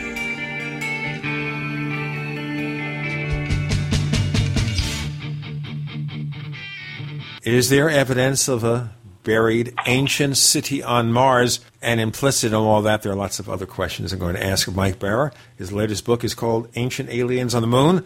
But next year, there's going to be Ancient Aliens on Mars. You're in the Paracast with Gene and Chris. So, Mike, let's ask the question right here. How do we know there is a buried city on Mars? Well, back in, in early 2001, Mars Odyssey 2001 was sent to uh, to Mars orbit. It got there successfully, and it had on board an infrared camera. And one of the things that, that Richard and I uh, and other people were very interested to see was what would this Themis infrared camera show us about the Cydonia region? What would happen once it started to take pictures of this? Because with infrared, what you get is you get, you know, stuff, stuff underneath the ground is heated up during the day. And then at night, it glows afterwards with that heat for a while, and this can be picked up by infrared cameras. So you actually get some possible ground penetration of the subsurface below uh, any portion of Mars or any other planet. And it's really very interesting stuff. It can you can basically tell different compositional elements from this, but not necessarily what they are, but you can tell that one material is different than another. And back during this period, we were very interested in this, and, and, and the problem was we didn't really know very much about how to process thermal infrared images. So, and this is a really interesting story. It goes on for quite a while. So what happened was, is this guy starts showing up the, on the old Enterprise mission, Richard Hoagland's website, on his message board, and he starts questioning people and, and asking them what they know about infrared imaging. And he eventually connects with a guy named Keith Laney, who um, is mentioned real prominently in uh, in both Ancient Aliens on the Moon and Dark Mission, and um, starts talking to Keith, and he quickly figures out that Keith is like the smartest guy here. Eventually, when it comes time to, we're putting a lot of political pressure through emails and letters and things like that on NASA to take a nighttime infrared image of the Cydonia region or a series of images because there's like nine different filters. Eventually, they release this image. Keith takes one look at look at it and says, "Ah, oh, it's a bunch of crap," and he, and he doesn't download it. And this guy, whose nickname is Bamf, by the way, B-A-M-F, keeps after him and keeps after him and says, "Come on, you got to go look at it. Come on, you got to go look at it. You got to go look at it." And so finally, at about 10:30 at night one night, Keith goes in and he grabs this high-resolution TIFF and he downloads it. And a few days later, he starts to work on it. And as he works on it, he eventually sees that below Cydonia, underneath the face on Mars and the D&M pyramid and the city and all these other objects that are there, there is this cityscape that comes out. There's this incredible series of streets and bridges and buildings and temples and roads and just incredible stuff that's all over the place. And it's really quite stunning. And when we took a visual image and overlaid that on top of it, it got even more interesting because that's that's a technique you can use. It's called luminance layering to actually help everything become more clear. And you, you see this vast cityscape. The problem is, is that when we finally release our findings, and Richard was very suspicious about this whole thing beforehand, we discovered that if you are to go, if you go back and you download the image, then it's not the same image. In other words, they re- Keith got the real data, and then they replaced it with deres noise-filled images that were not. You could you could not repeat the work that Keith had done with that new image. There's no way you could repeat it. it. You would not get the same results. And we quickly figured out that this was all a setup. That they had deliberately leaked the good stuff to Keith, hoping that we would release it and then they would say, well, I don't know what you're talking about. Well, you can't get that. You can't get that result out of this. You must have photoshopped the whole thing. Um, luckily, we, we, we caught them at it before we actually did it. And it turns out, we went back and looked at the Internet Archive, or I did. And it turns out that within an hour of Keith Laney, who had a static IP address, meaning that he was on a, a cable modem, and anybody could find out who he was. They could say, okay, Keith Laney just came in from this location and downloaded this image. Anybody who downloaded the after he downloaded the image within an hour, they replaced his version with their fake doctored version, where you could not get the cityscape out of the image processing. So that was the big controversy of 2002. But again, you know, we stand by what what the images show, and they clearly show a vast underground city which we speculate is buried below a layer of ice. We think that in that area, and probably in the entire northern hemisphere of Mars, is mostly ice, water that was frozen after the catastrophe, and everything below that is just sort of frozen solid, and there's just a thin layer of dust on top of it. So um, the problem is, it was really interesting, is that in order for us to be able to see the images that we saw, it would have to have meant essentially that what was underneath the ice, the, well, the lights were still on, that there was power being generated because the infrared penetration shouldn't have been able to get that deep, as deep as we were seeing. We could only see this incredible reflection back if this buried city was still active or at least still had power. So that was um, that was a really stunning thing. It was in Dark Mission. I'm going to cover it again and give some more details on it in, in the next book. But that that's the buried city on Mars it was really quite a story, and it was really funny because um, it turned out that the guy, this guy Bamf, who was in there, turned out to be the uh, assistant and the webmaster for the guy, Dr. Philip Christensen, who was in charge of the famous infrared camera. So he had spent literally a thousand hours on Richard's uh, website and on his message board trying to find somebody to leak this to. It's really interesting. That's uh, that's all news to me. That's something uh, I think our listeners are really going to have a, a fun time following yeah, up on. Now, I have again, a question dark, for you, Mike. It's in Dark Mission, and it's on the Enterprise Mission website, and it's in Dark Mission also, and it's, it's going to be in the next book. So. Well, I have a question for you. We had uh, uh, we've had Dr. John Brandenburg on the program, and last year he came up with a very intriguing observation that um, roughly stated. He said about 180 million years ago, some sort of planet shattering, possibly a natural uh, occurrence uh, happened, which was some sort of nuclear reaction occurred in the northern hemisphere around the Mar acid. I some of these Mare Acidalia, yeah. Mar- there go. Acidalia, yeah. Well, he yeah. claims that That's there's a thin region. a thin layer of radioactivity can be found all over Mars, and there's a hot spot in that particular region.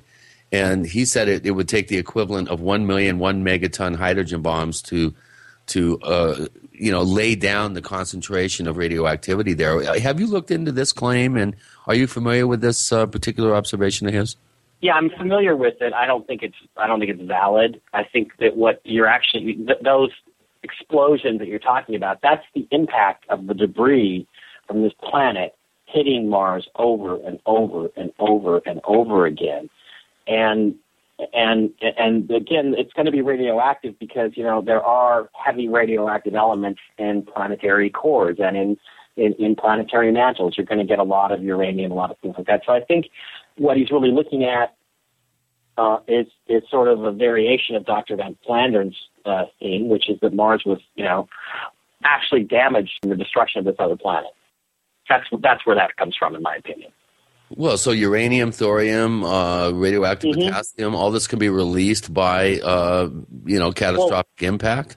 If if for instance the moon was to explode tomorrow and and you know shower the Earth with debris, it would certainly leave layers of all kinds of different um, materials all over the surface of the Earth, and that would include presumably radioactive elements.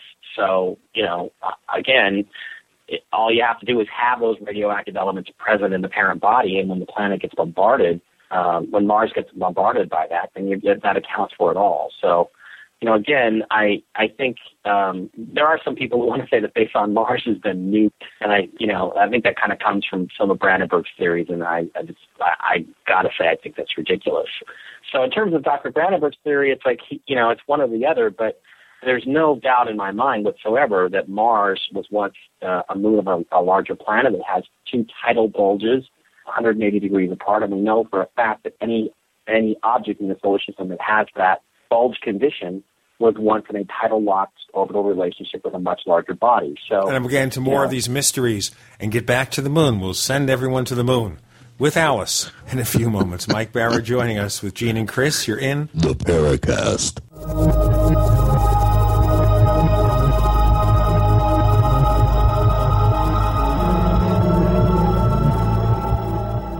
America's number one source for independent talk radio for over a decade. We are the GCN Radio Network.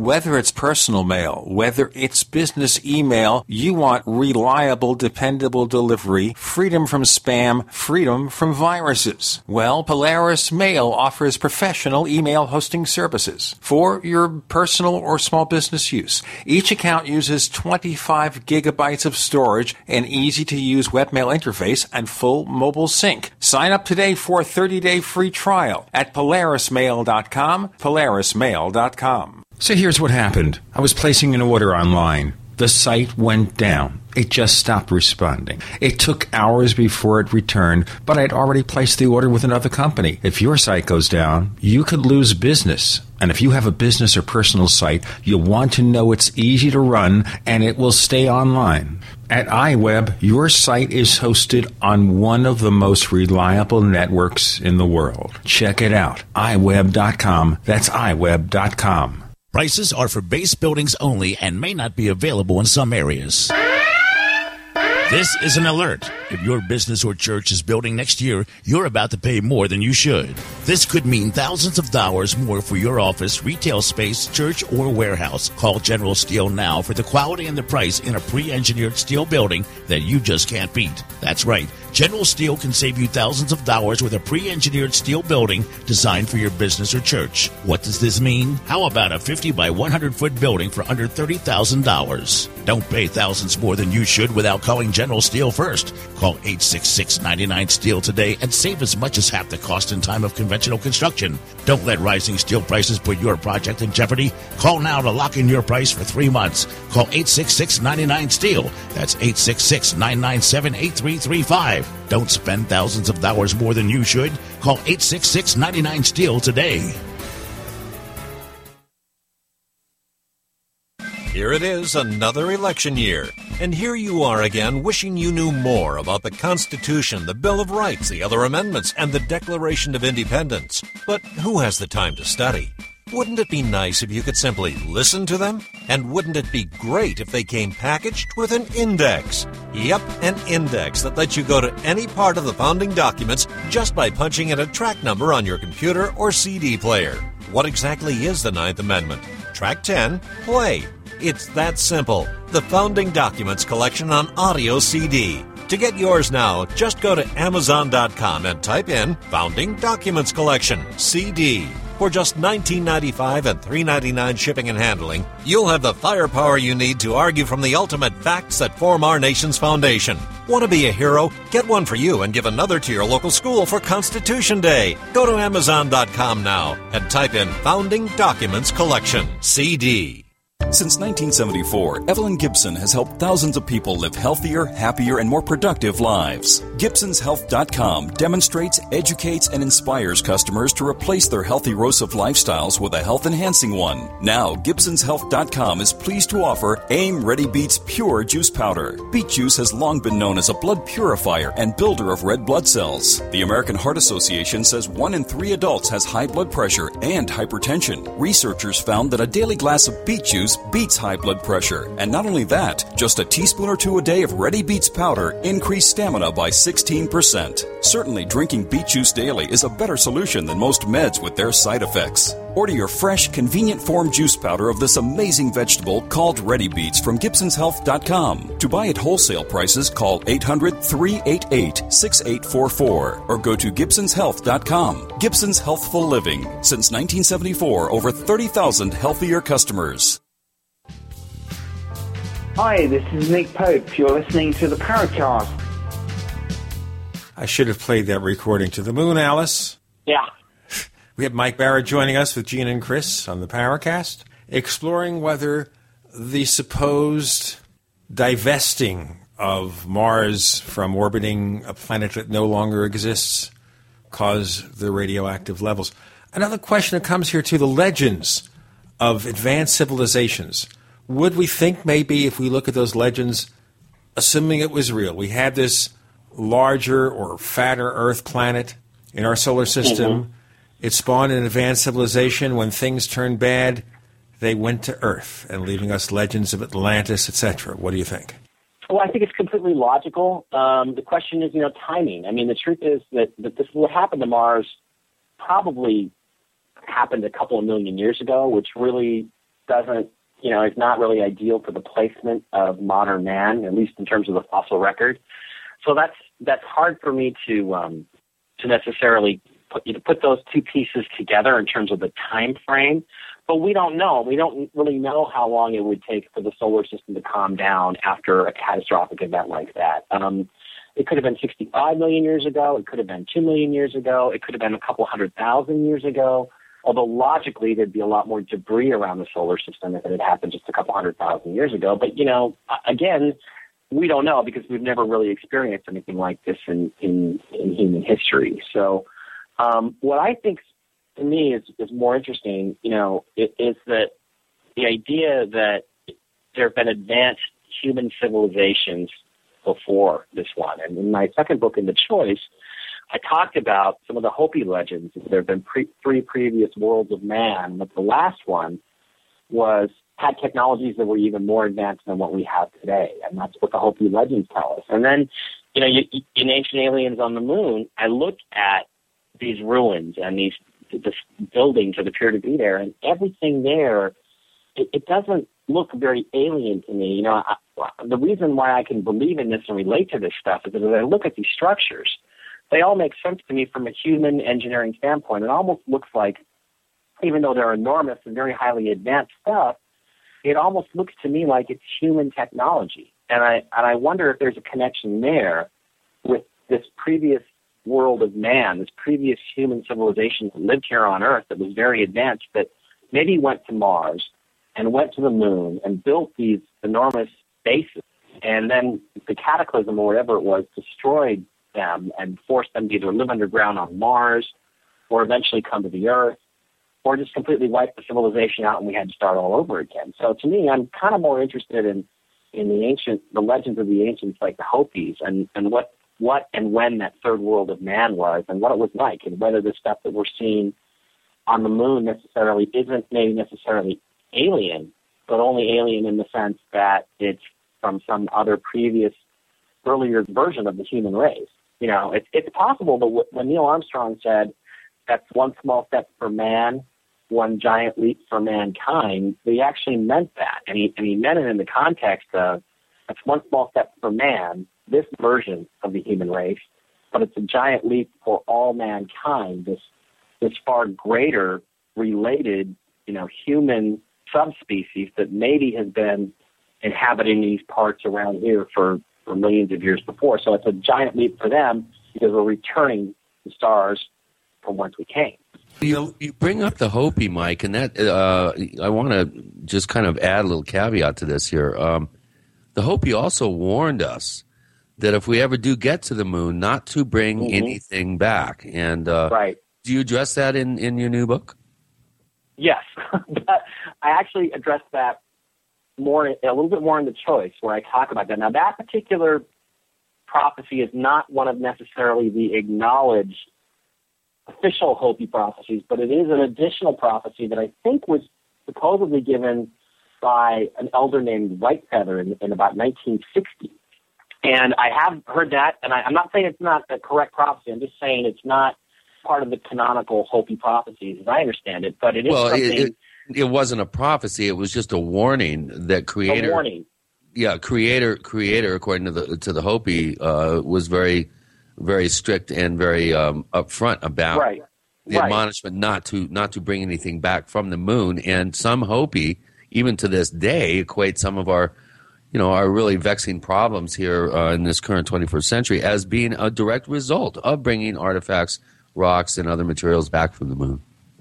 Yeah, and and so where that fits in with, with ancient aliens on the moon is that there's a chapter in there about Apollo 17, and I think by the time we got into the last lunar mission, manned mission, which was Apollo 17, I think we'd reached a point where we were just looking for stuff. We were looking for stuff to bring back, and it's really fascinating because as you go through the story of you know what the astronauts did when they were there, they went to all these very intriguing places. They went to the base of a mountain called the South Massif, which actually was um, it was actually hexagonal. It's a hexagonal mountain.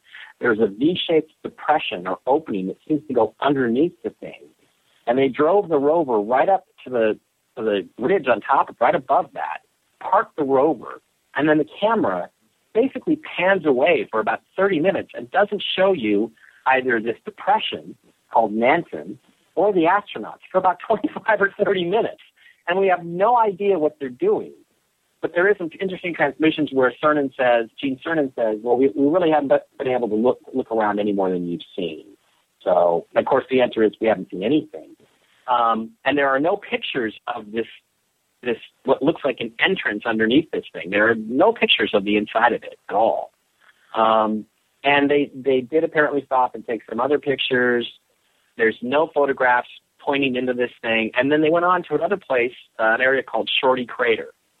And in Shorty Crater, if you look at this, these panoramas, this is where, where Richard found this thing that we call Data's head. And, and if you look inside the crater, there's all kinds of stuff that as I look at it, I don't see rocks. I see mechanisms. I see mechanisms. I see pumps. I see mechanical debris.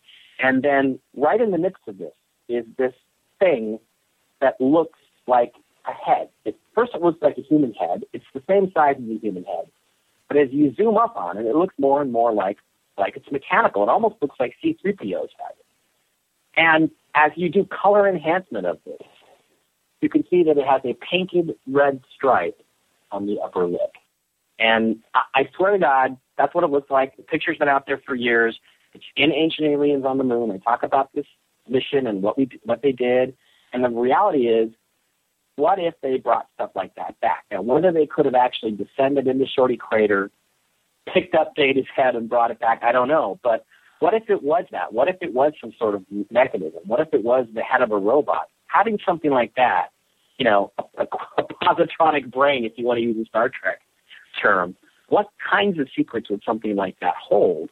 And if you were able to decode that technology and, and put it to good use the same way we talked about, or put it to some use, the same way they talk about in the Terminator films and so forth, what would we have learned? And would that knowledge itself unbalance the planet in terms of the power structures or the physics?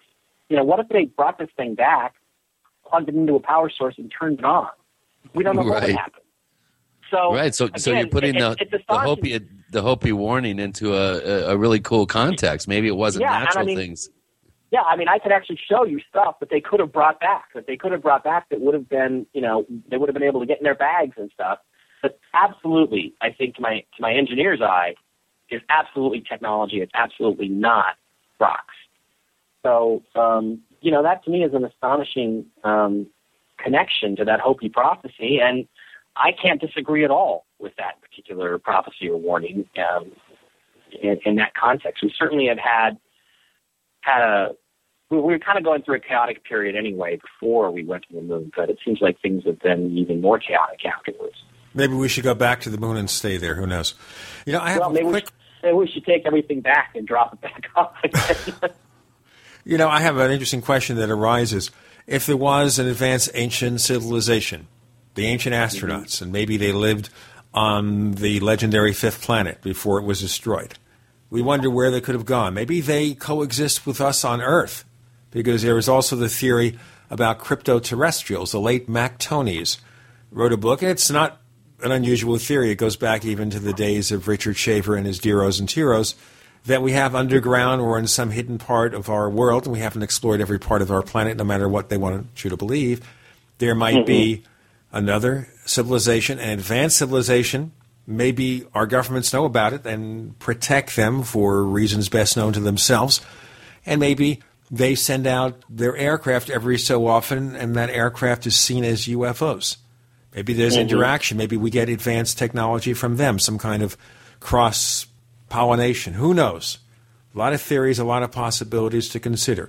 We're talking with Mike Bara, and the book is called Ancient Aliens on the Moon. And right now I'm talking about ancient aliens right here on Earth. You're on with Gene and Chris because you were in the Paracast.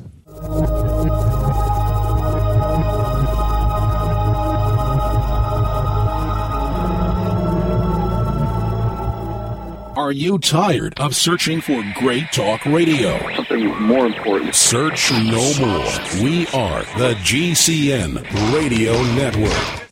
Hi, this is Ted Anderson. If you'd like to listen to GCN programs on the go, I have great news. GCN has created a Droid and iPhone application, and it's free. Just as easy as going to GCNlive.com, click on the banner, and download. Before you know it, you'll be listening to your favorite hard hitting GCN shows, live or on demand, right on your Droid or iPhone, 24 7 and on the go. So download the Droid and iPhone app free by clicking on the banner at GCNlive.com. Thanks again for listening to GCNlive.com. Again, that's GCNlive.com. Hi, this is Ted Anderson. Have you ever wondered why banks, stockbrokers, investment advisors won't talk about gold IRAs? They've been available since 1986, yet the financial industry won't recognize the value of gold for your retirement. Gold has outperformed paper investments, yet no word about IRAs. If you would like to have gold for your retirement, call 800 686 2237. Don't get left behind by rising inflation and low returns. Call 800 686 2237. Secure your future and call 1 800 686 2237. The worst drought in 50 years continues, and the first six months of 2012 marks the hottest half year on record. 78% of the Midwest corn belt is in drought conditions. Not only corn, but soy, alfalfa, fruits, vegetables, and wheat are all impacted, raising prices. The cost to feed livestock is forcing farmers and ranchers out of business, blowing up your food prices. The only strategy to counter this is to freeze your food cost at today's prices by getting your own supply of foods from eFoods Direct now. As the price of raw ingredients increases, eFoods will have to raise prices too. Now is the time to get your supply. I recently increased my supply from eFoods Direct because we have all known this was coming. You know about their delicious long-term storable foods. The fact is you can eat it any time to save money today. And because it stores for 25 years, you're locking in today's prices and avoiding the rising food cost. Don't wait. Call 800-409-5633 or go to efoodsdirect.com forward slash Alex. Call 800-409-5633 or efoodsdirect.com forward slash Alex. You can bet your life on eFoods Direct.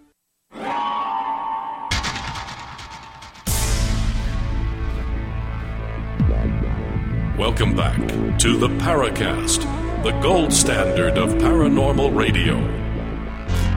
And now, here's Gene Steinberg. On the Paracast with Gene and Chris, the final hour of the show, we're talking to Mike Bara, looking at lunar and Martian mysteries. And I raised the question about crypto terrestrials, hidden races on Earth, and you're going to have a response.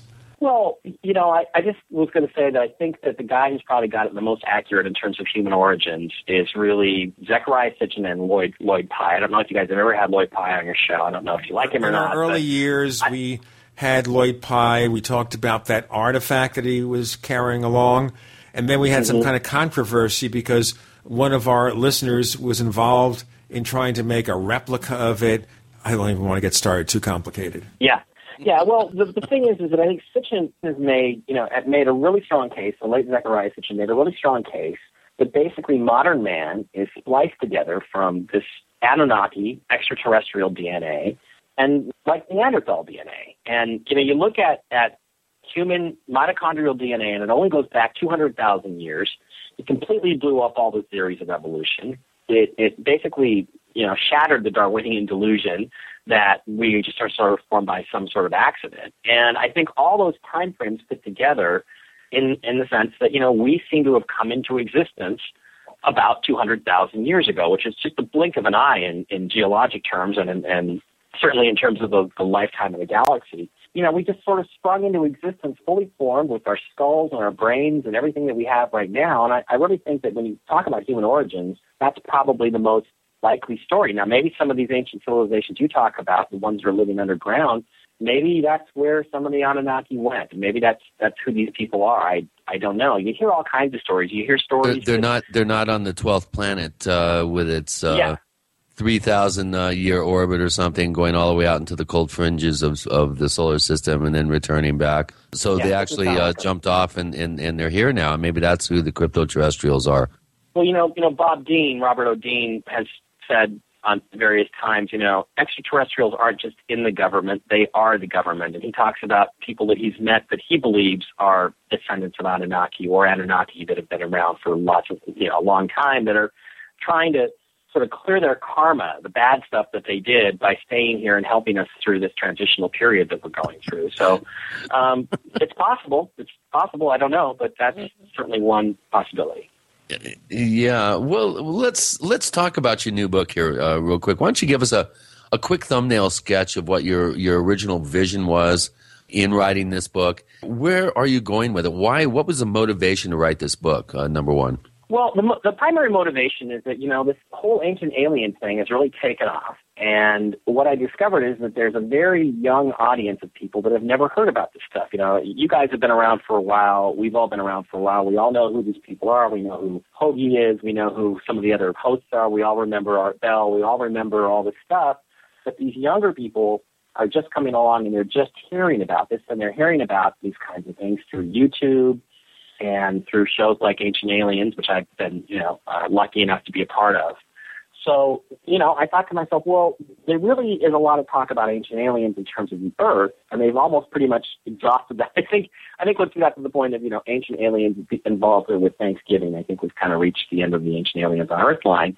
And so what I thought was, look, there's a, people don't know this whole history that I've been aware of for for 20 years now, and it's time to take this stuff and and some new information, find some new information, and put it into a simple, straightforward uh, book that they can they can learn about the history of ancient artifacts and, and ruins and uh, ancient aliens on the moon. So I thought, well, I want to put this thing together and do it, and I'll take them through, you know, all the stuff from transient lunar phenomenon through some of the very early books on the subject, through the Apollo program, Hoagland series, new discoveries that have been made, stuff that I've worked on that I've never really published before. So I just thought it's a, it's a great way to just focus on the artifacts and the the existence of these ruins on our neighbor right next door, mere 239,000 miles away.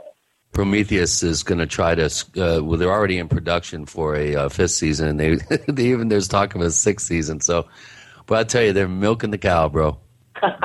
well, it's a popular show, but the reason why it's popular is because there's a lot of new young people that want to know about this stuff that have been kind of locked out of it or haven't haven't they don't use the old media you know anymore to get their information. They use the new media, and uh, so I just thought, well, you know, I'll get this out. I'll get it on Kindle, and I'll try to get get people aware of the fact that this has been these investigations have been going on for decades, really.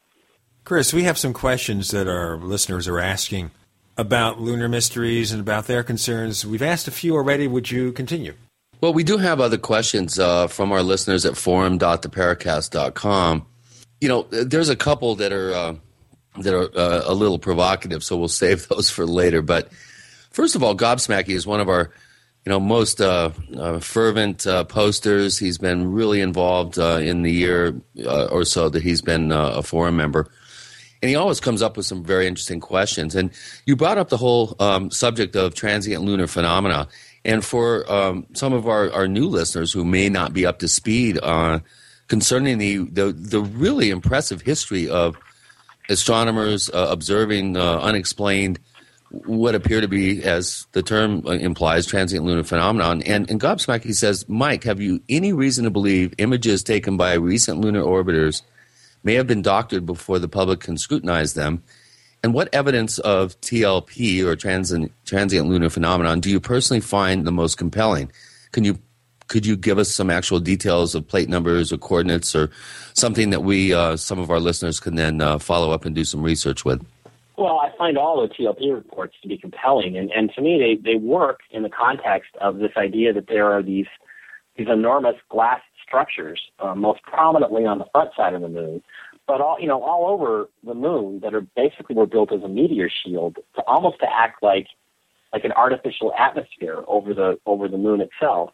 Um, and you know what would happen is is that when you have these multiple layers of this glass structure, this sort of scaffolding kind of structure there, what's going to happen is is that light is going to come in and hit these different panes and panels, and it's going to pass through and it's going to be bent and it's going to slow down, and these giant glass shields are going to act like prisms.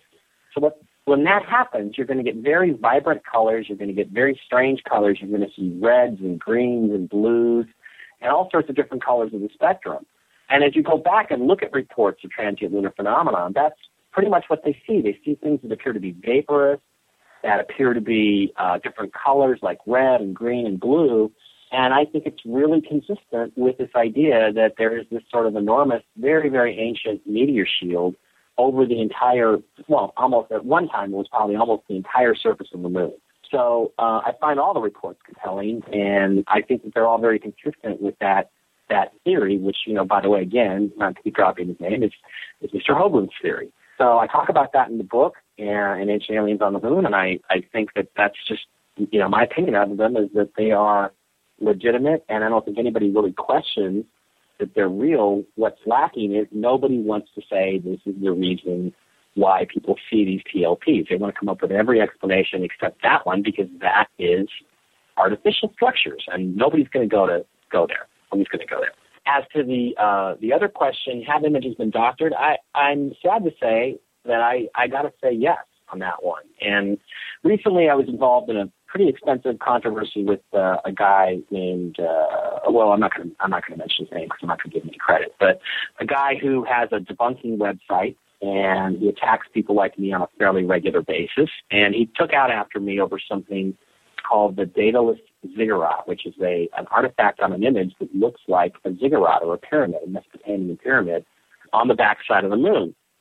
And um, as an example of one of the arguments he made, he was trying to argue that if you look at images from other probes, more advanced images, that you aren't going to see this particular artifact. Well, as I dug into it, we looked at stuff from um, Japanese probe that went up there, Kaguya, I think it was called, and uh, there were several images of the area. They were all sort of whitewashed. They didn't really show anything. But as I zoomed up on the image try to look at the particular specific structure, and I'll tell you what, we're going to find out what he found when he checked that specific structure. What kind of evidence? Mike Bara joining Gene and Chris. You're in the Paracast.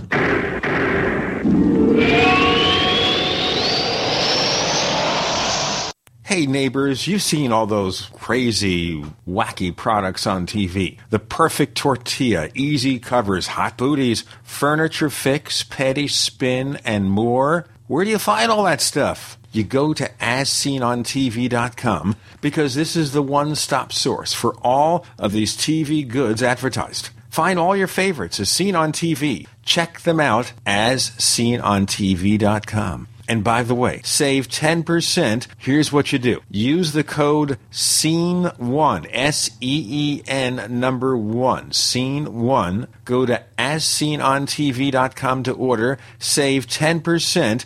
Purchase this summer's hottest as seen on TV items, save 10%. Or call 1 866 277 3366. 1 866 277 3366. The code SEEN1 to save 10%. Making the right decisions is a challenge to investors. Are we going to see economic growth, slide into a recession, or at worst, depression? Hi, Ted Anderson from Midas Resources. We all know when a company acts irresponsibly, divesting ourselves in a move towards safety is prudent. When the market becomes volatile, U.S. Treasuries are a safe haven. But what do you do when the U.S. government overextends itself and spends beyond its means? Many investors are turning toward gold as a common sense alternative to traditional paper investments. Midas Resources has put together a powerful book titled 10 Reasons to Own Gold, discussing costs, benefits, risks, featuring full color illustrations, weights, and measures. The book is free and can be yours by calling 800 686 2237. Paper investments are dwarfed by gold's 6,000 year history. Discover how gold may be right for you and your IRA by calling 800 686 2237. Whether buying or it's time for you to sell, the book is free. Call 800 686 2237. What's safer and cheaper than prescription drugs? Glad you asked. The answer is renovation teas. Herbal remedies are much safer and much cheaper than prescription drugs. Taste great, and most importantly, herbal teas are effective and non addictive. Renovation tea is especially unique, and here's why. We spent years researching herbs and their beneficial properties. Renovation Teas uses only 100% organic, fair trade herbs. Our teas are blended towards specific ailments and health conditions such as diabetes, blood pressure, anxiety, libido, detox, and much more. All renovation teas are formulated and hand filled in Arkansas. Take care of yourself naturally, the way Mother Nature intended. Order renovation teas at renovationtea.com or call 870 784 3121. That's 870 784 3121. Renovation Teas. Renovate your health one bag at a time.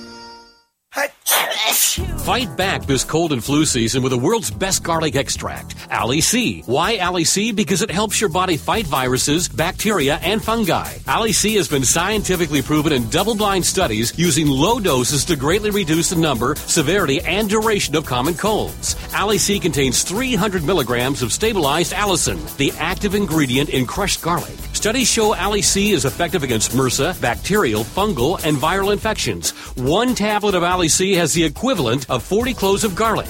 Ali C supports your body's resistance to all types of conditions and can help lower high blood pressure and high cholesterol. So boost your body's resistance to infection with nature's best garlic extract, Ali C. For more information and to order Ali C, call 877-888-7126 or go to garlichealthproducts.com. That's 1-877-888-7126 or go to garlichealthproducts.com for your Ali C today. We'd like to hear from you. If you have a comment or question about the Paracast, send it to news at theparacast.com. That's news at theparacast.com. And don't forget to visit our famous Paracast community forums at forum.theparacast.com. It was a cliffhanger with Mike Bara. He's the author of Ancient Aliens on the Moon. And he's looking at this structure or something on the backside of the moon. What did you find? Well, as I got into this image from the Japanese probe, I found nothing but compression artifacts. What they had done is they had so over compressed this particular JPEG before they posted it on the web that when you zoomed up on the area, you got nothing but checkerboards. It was just this enormous checkerboard. It was useless for any kind of detail work. And uh, it was, you know, it's pretty disheartening because the thing is, in order to get something that compressed, you have to go out of your way to create compression artifacts. And you so basically, you're I- talking I here about digital artifacts or Yep. large pixels, Yep. stuff like that. Yeah, yeah, basically, yeah. Well, you're suggesting the Japanese, the Japanese then are involved in some sort of conspiracy of obfuscation uh, to to keep the facts from the people, is what well, it sounds I think like. That, I think that the, the entire world is part of this conspiracy, if you want to call it that, to keep the reality of, of ancient extraterrestrial ruins from the people. Yeah, I do. I think it's a it's a worldwide policy. I don't have any um, I don't have any problem asserting that, and it's I think it's very clear from the data. There are occasionally leaks that come out. You have to put some occasionally after you put some real information in with the disinformation to make something really stick. But uh, yeah, I, in, in terms of this experience, I've only found uh, I found three different images of this thing that appear to be genuine, and everything else that I found online digitally, whether it was from NASA or whether it was these Japanese probes, so far every every single other image of the area has been clearly been tampered with. Whether it's simply removing the contrast so that you can't see the light from the shading. I, I even caught, you know, in NASA's case, I found them where they took an airbrush tool. They, they basically went into something like Photoshop, took a black paintbrush and spray painted in fake craters over this thing to cover it up. So it's all that's all covered on my blog. It's on blog if I can mention it. It's it's and it's just one R. Mike, when we click on your name at theparacast.com where we have the announcement about the episode, it will take them magically to your blog. How about that? Okay, great. No So extra charge. There, that's right. Go to the Paracast website; it'll take you right there. And uh, you know, I talk about it, and it's very. I, I think my response was was about twenty thousand words to this guy. I went through and and you know, again, I, I posted the images where you can plainly see that these have been this particular area has been obscured. You know, unfortunately, the, the thing that's really sad for them is on on the NASA image where this this should have been the most clear, the digital NASA image, which is uh, AS eleven dash thirty eight dash fifty five sixty four for those of you that are writing along at home. When you click on it, the ziggurat itself is obscured by some of the tricks and things that they did, but there's all kinds of other mechanisms and machinery and there's stuff like on- on a hillside above this area that there's a there's a recessed looks like a recessed hangar cut into a mountain and there's a flying saucer in it i swear to god it's just there's artifacts all over this image so it's it's really quite extraordinary and you know i think that they just said oh crap there's a pyramid here we got to draw over that so they did that but they just missed all kinds of other things that are all over this particular image so Well, that brings up a really interesting point. Uh, and Ian, one of our longtime forum uh, members and posters, it wants to know uh, a general point for you. In Victorian times, it was widely believed that other people, quote unquote, might live on the moon, Mars, etc. If confirmation had come, let's say, in 1890, it seems likely that religion and society in general would have just accepted it. What has happened to religion and society since then? that now demands such an effort to hide evidence of extraterrestrial life, assuming there is anything to hide? Good question. You know, you know, it's interesting. In the late 1800s was a really kind of enlightened period where I don't think people saw conflict between extraterrestrial life and God's creation of man. You know, the Christian, the the Christian creation of man. But uh, you know, what's happened? Uh, I mean, I don't think anything's happened. I just think that we we have a lot of people in this world that are not very bright and that are very locked into their religious structures and belief systems and basically are not going to ever want to believe anything like this. And anybody who's espousing it is a heretic. And it's really interesting because the scientists and the engineers that are part of the establishment are also included in that group. The thing to really to really give you the background on this is if you look at the Brookings report, which again I talk about in Ancient Aliens on the Moon, essentially the Brookings report was was commissioned by NASA at the beginning of the space agency to, to basically evaluate what should we do with the things that we discover, what should we do about the things that we discover as we travel through the solar system. And the recommendation was flat out, you're probably going to find artifacts on the moon or Mars or Venus, and if you do, you should seriously think about suppressing them because society cannot handle it. And they used the War of the Worlds broadcast by Orson Welles as an example. They uh, Stanley Kubrick's film 2001: A Space Odyssey was all based on the Brookings report. I mean, he could quote from a chapter and verse. So basically, the reason why they don't want to tell us and why there's a cover up and why it would be worldwide is because the powers that be have decided way back in 1958 or 1960 that if we were to understand or come face to face with the knowledge that we were not the top of the food chain in the universe, that we would go crazy. And I, I'm sorry to say, I kind of agree with that because my experience of dealing with the NASA types and the debunkers is that they are desperately afraid of people like me that are trying to get the rest of us to wake up and say, look at this over here. This is a pyramid on the moon. So I got to say, I'm kind of in agreement with that. I still think that we are not ready yet for that kind of a revelation, and I think that's why it's still being held back from us. We have another question that Chris wants to ask in a moment, but I just wanted to theorize here. So, therefore, if we can't handle the truth, we could just persist for years and never know what's really going on. Chris, another question Well- from our audience? Well, go ahead, Mike. Respond. All right, well, and I was going to say, I was going to say, look, you guys, you, there's truth to be known out there. I think, you know, I mean, Sitchin's books are truth. Dark, Dark Mission is truth. Ancient Aliens on the Moon is truth. The Choice has truth in it. Well, Mike, I mean, it's subjective. There's I- truth. I- Th- th- well- academia well, no, doesn't it's not- accept it. Yeah, right. But that's the whole thing. Is what you guys are looking for is you're looking for some sort of uh, acknowledgement by authority figures that this is real. And I'm just telling you, that's never going to happen. I don't believe that that's going to happen because, to me, they're already in charge. They're already at the top. Any sort of revelation like this, they can only go one direction, and that's down. So I don't believe you're ever going to get that. I mean, these people that believe in disclosure, you know, Steve Bassett and David Wilcock, that are always talking about disclosure. I don't think official disclosure is ever going to happen, but truth will come out. I mean, we're in this 2012 energy period where we're going through an apocalypse, and an apocalypse simply means that a veil will be lifted to lift the veil and reveal the truth, and then that will create revolution. Well, that And sounds think, you know, mystical as that's opposed to practical You're opening up a scientific. big old Pandora's box full of worms with that one there, Mike. Yeah, Mike, you are starting here because we're talking about something here that sounds mystical rather than practical. Maybe it's the right time to reveal more information. Maybe the governments of Earth could be encouraged if they know something and all this stuff is true. But as I said, it sounds more like mystical in the way you're presenting it rather than just a practical consequence of where we are. Anyway, Mike Bara joins us. The book is Ancient Aliens on the Moon, just out with Gene and Chris. You're in The Paracast.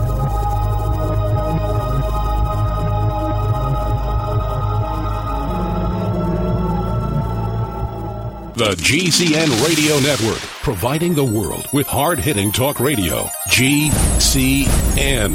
Great talk radio starts here.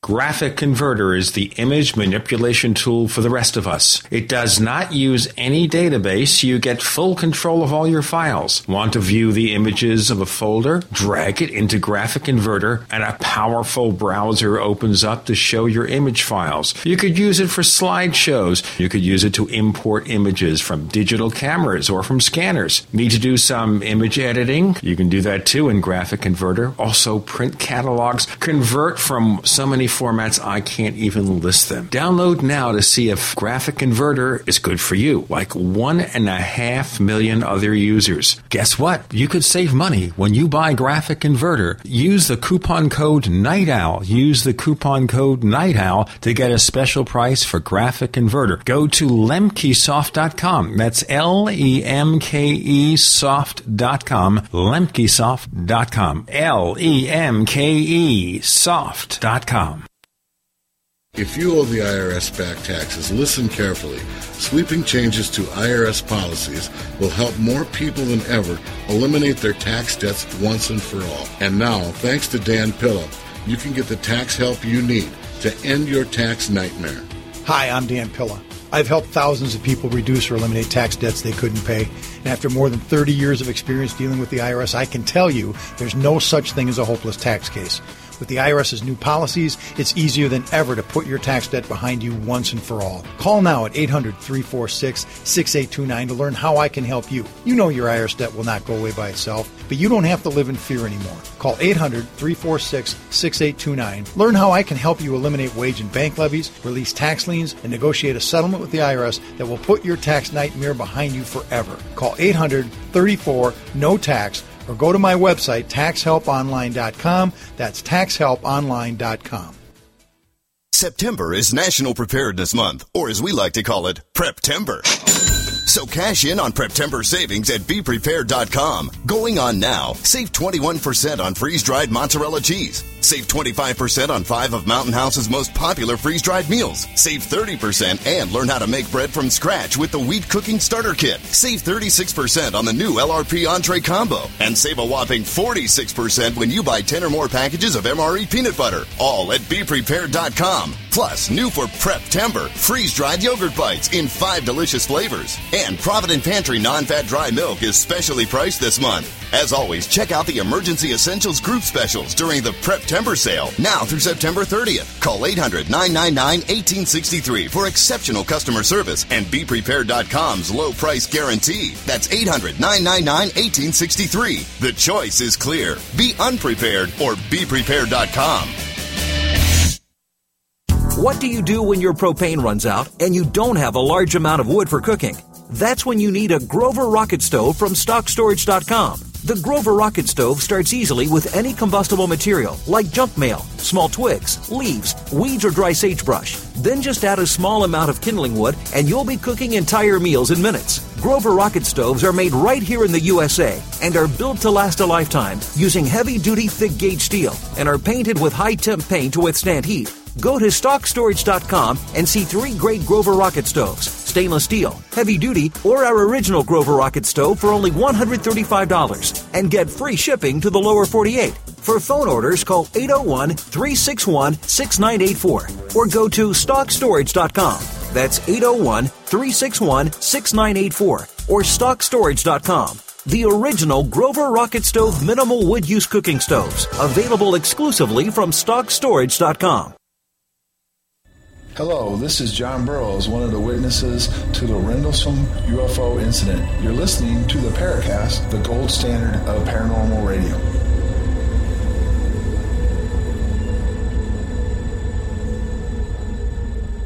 With Gene and Chris on the Paracast, Mike Bara joining us, talking about lunar mysteries, Martian mysteries, secret space programs, and more. You want to respond to what I said about the mystical implications? Because Chris has another question for you after that. Well, not, not really. I mean, I, you know, I think we're in a, a kind of a mystical time. I mean, that's what my second book called The Choice was about. Was that we're in this energy field where things are going to be revealed and it's going to shift. But I'm just saying, I don't think.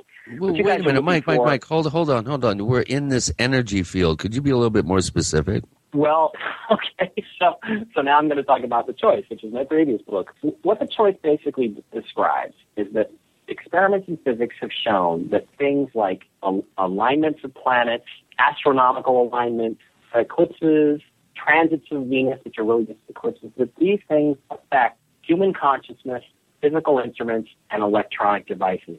There, is a plethora, to use a big word, of evidence that this is the case. And what I did is I put that all together along with the ancient mysteries, the Hopi and things like that, and said, look, if you look at what all these cultures are saying, and if you look at what the alignments all say, what the astronomy and the astrology and the physics, the hyperdimensional physics of 2012 says, it says that we're going to go through a period of revelation, chaos, and change. And that's what's going on now. And the cool thing about it is that, you know, stuff like we are interested in, like you guys are interested in Paracast here, radio, the truth is going to start to come out on all this stuff. And it's basically, I think it's pointless to look for governments to acknowledge it because it's going to become really self-evident to people. It's going to become really obvious to everyone what the truths of these things are. And, you know, according to that book, according to what I put down in the choice, I think we're going to be in this transitional period for another 10 years or so, probably till 2023. So I think we can look forward to not necessarily a rocky ride, but certainly a, an interesting time, you know, a series of interesting times coming up. And So- it's not going to, it's not going to end on December 21st, 2012. That's R- right. So, so you you agree with my my term? We're approaching Y 2012K. Yeah, I do. I, I do, and I talk about that in the choice very specifically. But but believe me, we are kind of already in 2012 in terms of what they thought was going to happen. And I, I'm just saying, look, there's a physics background to this that most people didn't realize. It's more than just mythology. More than just ancient beliefs. And it's more than just speculation like astrology. There's actually a physics behind it. And and in, in the choice, I try to show you what all those experiments are and to say, hey, look, you know, you got to get ready for this wild ride because it's going to be really fun. But this period we're going through, it, it doesn't have to be bad. It can be fun, and that's that's uh, what I'm trying to make. Okay, now we're going to get into uh, a question, a, a, bit of a controversy on, on the forums in the question bank uh, thread that we put up, and it involves your claim of finding the Daedalus ziggurat. Um, we have a question from trained observer who calls himself paranormally disenchanted. He's a longtime poster on the forums, and he said, "Mike, isn't it true that your ziggurat photo dates back to the late '90s and originated with an apparent hoaxer named Terry James, went by the handle KK Samurai?" The photo that Mike Bara is claiming is his discovery came from someone called KK Samurai, who apparently made several hoax photos in the 90s, as shown below. And he gives examples of this particular guy, Terry James's photographs. Now, were you aware of this guy prior to uh, claiming that you were the one that found this ziggurat and made uh, actually named it and, and uh, sent it to uh, to Richard Hoagland? It is a very uh, compelling image, I must say. Uh, speaking of ancient cultures, I mean that looks like something right out of Babylonia. But you know, give us some background on on your discovery of this image and uh, whether or not you knew about this Terry James character. First of all, let's get through who this person probably is. There's, I have several cyber stalkers. There's one in particular whose name I'm not even going to mention. Either this guy is fed information by this nutbag, or he is the nutbag himself under an assumed name. This this person has cyber stalked me and Richard for years. He's obsessive. He's compulsive. He's out of his mind. He has a real problem with my me even breathing. And quite frankly, I'm afraid of the guy. He's that nuts. But I will answer the question, which is first of all, you can tell the deception in what he's putting out right there by claiming that I ever claimed that this was, quote, my discovery. I've never claimed this is my discovery. I've well, made wait it very a minute. Hold on, hold, hold, hold on. Mike, Mike, never, on, I, ne- on, your blog spot, here, let me read it to you. First of all, it's not Hoagland's ziggurat, it's my ziggurat. I'm the one who found it. I'm the one who named it. I'm the one who researched it. I'm the one that sent it to him, and it's going to be in my new book. So yeah, in terms of in terms of calling it a ziggurat, yes, that's what I'm describing. That's what I'm talking about. I'm the one who found it on the web and sent it to Richard. I never claimed it was my image, and I made it very clear from the beginning where I got it from. So, in other words, if I was trying to pretend this was mine, why would I give you the link to the source that I found it from, which was clearly not my source? So, you know, it's not mine. Again, this is people trying to take specific statements and distort them into meaning something other than their intent or what they originally meant. I'm not going to use the words out of context, but this is definitely not somebody with any good intentions. Let's put it that way. Secondly, I was aware of this image. I'd seen this image before. I've seen this image before 1998, as a matter of fact. I don't believe. Yeah, I, I, recall seeing it back in the 90s Samurai as well. Yeah, I've seen it before. I don't believe that KK Samurai is the original source of this particular image because I saw it before it was put around by him or anybody else. I also question whether or not he is a quote hoaxer. That's something I, I think we can debate. But again, it's not really up to him. Here's the other thing. The reason why I think this image is probably significant. Now, significant and is probably genuine is the fact that it shows evidence of having been scanned from a photographic print as opposed to being something digital. You also have the fact that NASA went to very expensive, very expensive, they went to great measures to erase it from a number of other images. And I can cr- clearly prove to you that those images have been digitally altered by NASA. So those two things combined make me very confident that this is real. Now, for one thing, this thing has residue on it. This image has residue on it, which is in a pattern that is very typical of having been stored in a photo album under somebody's stairs for 30 or 40 years. And I've got a lot of images like that. They have these old glue patterns. And again, I talk about this. You can go to my website, you can go to my blog, you can look at the story. I will tell you everything that I can deduce about this particular thing. So I'm I'm very confident that this image is at least is at least real enough that I think somebody went to a great deal of trouble to alter the digital version that's now on NASA's website. Okay, fair enough. Um, um, I'm I'm satisfied with that explanation. I do know how insidious some of these people can be. Uh, there's there's a lot of people that are willing to, you know, it's like the crabs all gathered in the bottom of the of the of the container, the bucket, and then the one they all pile up to try to get out, and the one finally gets up to the rim and tries to get out, and all the rest pull him back. So I believe me, I know where you're coming from on that. Well, I mean, I, you know, again, again, it's it's my ziggurat, and I'm only saying in the context of I'm taking responsibility for the image. It's not Richard's image; it's mine. I gave it to him. He has carte blanche to do anything he wants with anything I give him. But what I wanted to make clear in that statement is he didn't put this image out. It's mine. I'm the one who found it, as I pointed out. That doesn't mean that doesn't that that was meant to say I'm the one who found it online and gave it to him. So Okay, well, yeah, you don't state I'm that not- in I'm your not saying- statement, but uh, but, well, but that's But okay. again, it, it's just a post on my blog. Actually, that was a post on Facebook. It wasn't even on my blog, explaining that it's not Richard's image; it's mine, and I'm taking responsibility for putting it out there. Okay, well let's let's move on. Uh, I needed to ask that question because we do really try as as as much as humanly possible to uh, to include our listeners in the broadcast and, and ask their questions. This was uh, the subject of a couple couple three questions, so I wanted to get that out of the way. One thing that has always intrigued me uh, has been the Blair Cuspids.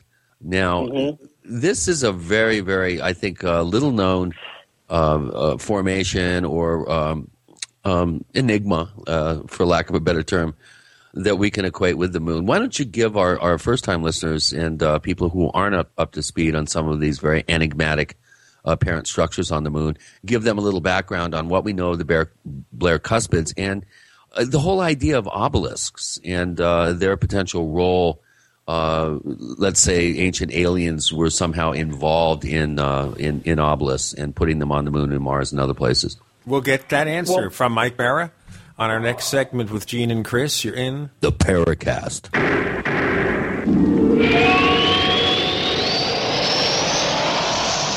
America's number one source for independent talk radio for over a decade. We are the GCN Radio Network.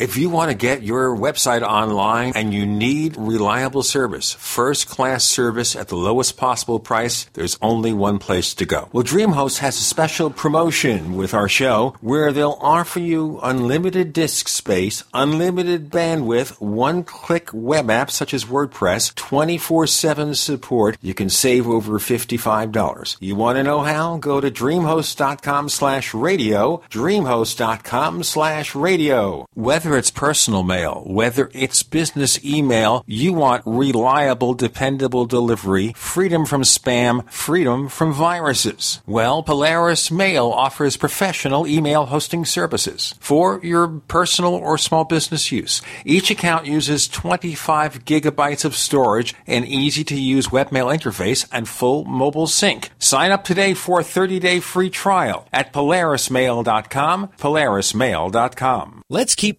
preparedness simple. Do you need stuff for disasters? Of course you do. For over 15 years, disasterstuff.com has, well, stuff for disasters. See? Easy to remember. Disasterstuff.com. Want free shipping on a new Berkey water filter? Disasterstuff.com is the official Berkey in-stock shipping center. Lots of folks want an EMP Faraday bag to protect sensitive electronics during a solar or nuclear event. Now for a limited time, all survival gear purchases over $75 include a free 8x8 inch EMP Faraday bag. Just enter promo code EMP bag when you check out at disasterstuff.com. We're also a country living grain mill authorized dealer. Plus, we offer freeze dried foods by Alpine Air and Wise Foods. We also carry emergency kits, survival seeds, and much more. Preparedness should be simple, and it is. Just remember disasterstuff.com. Freedom through self reliance and personal responsibility.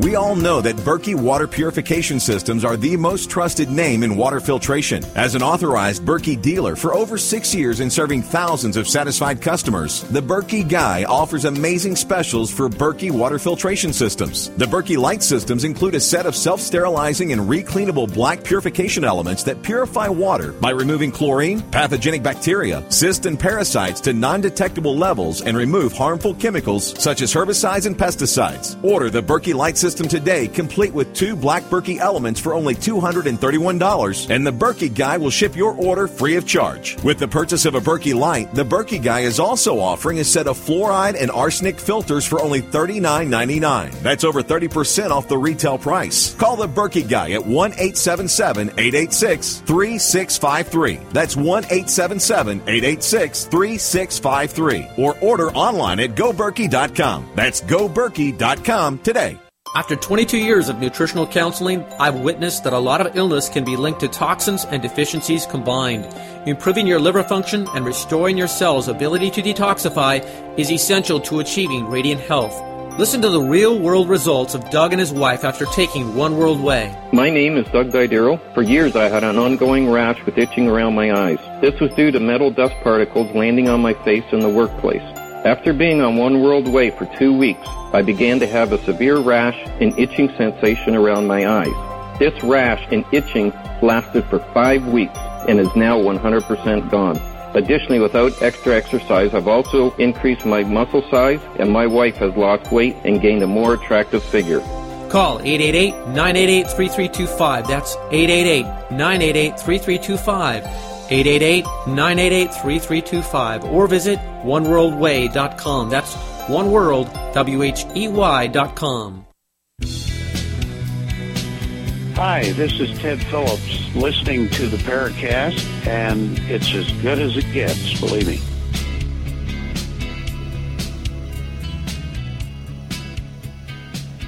With Gene and Chris in the Paracast, Mike Bara has a question about some lunar mysteries. What's your response, Mike?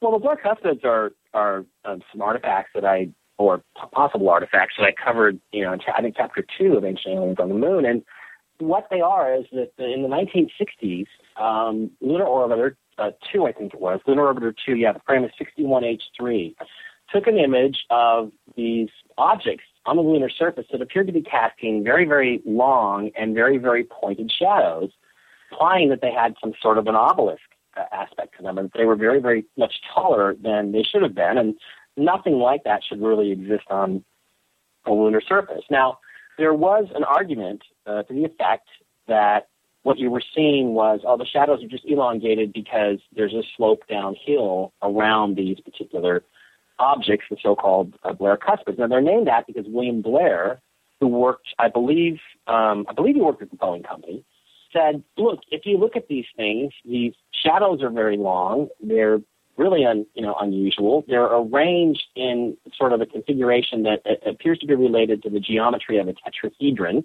which is, you know, always a key thing that sets off me or, or Mr. Hoagland.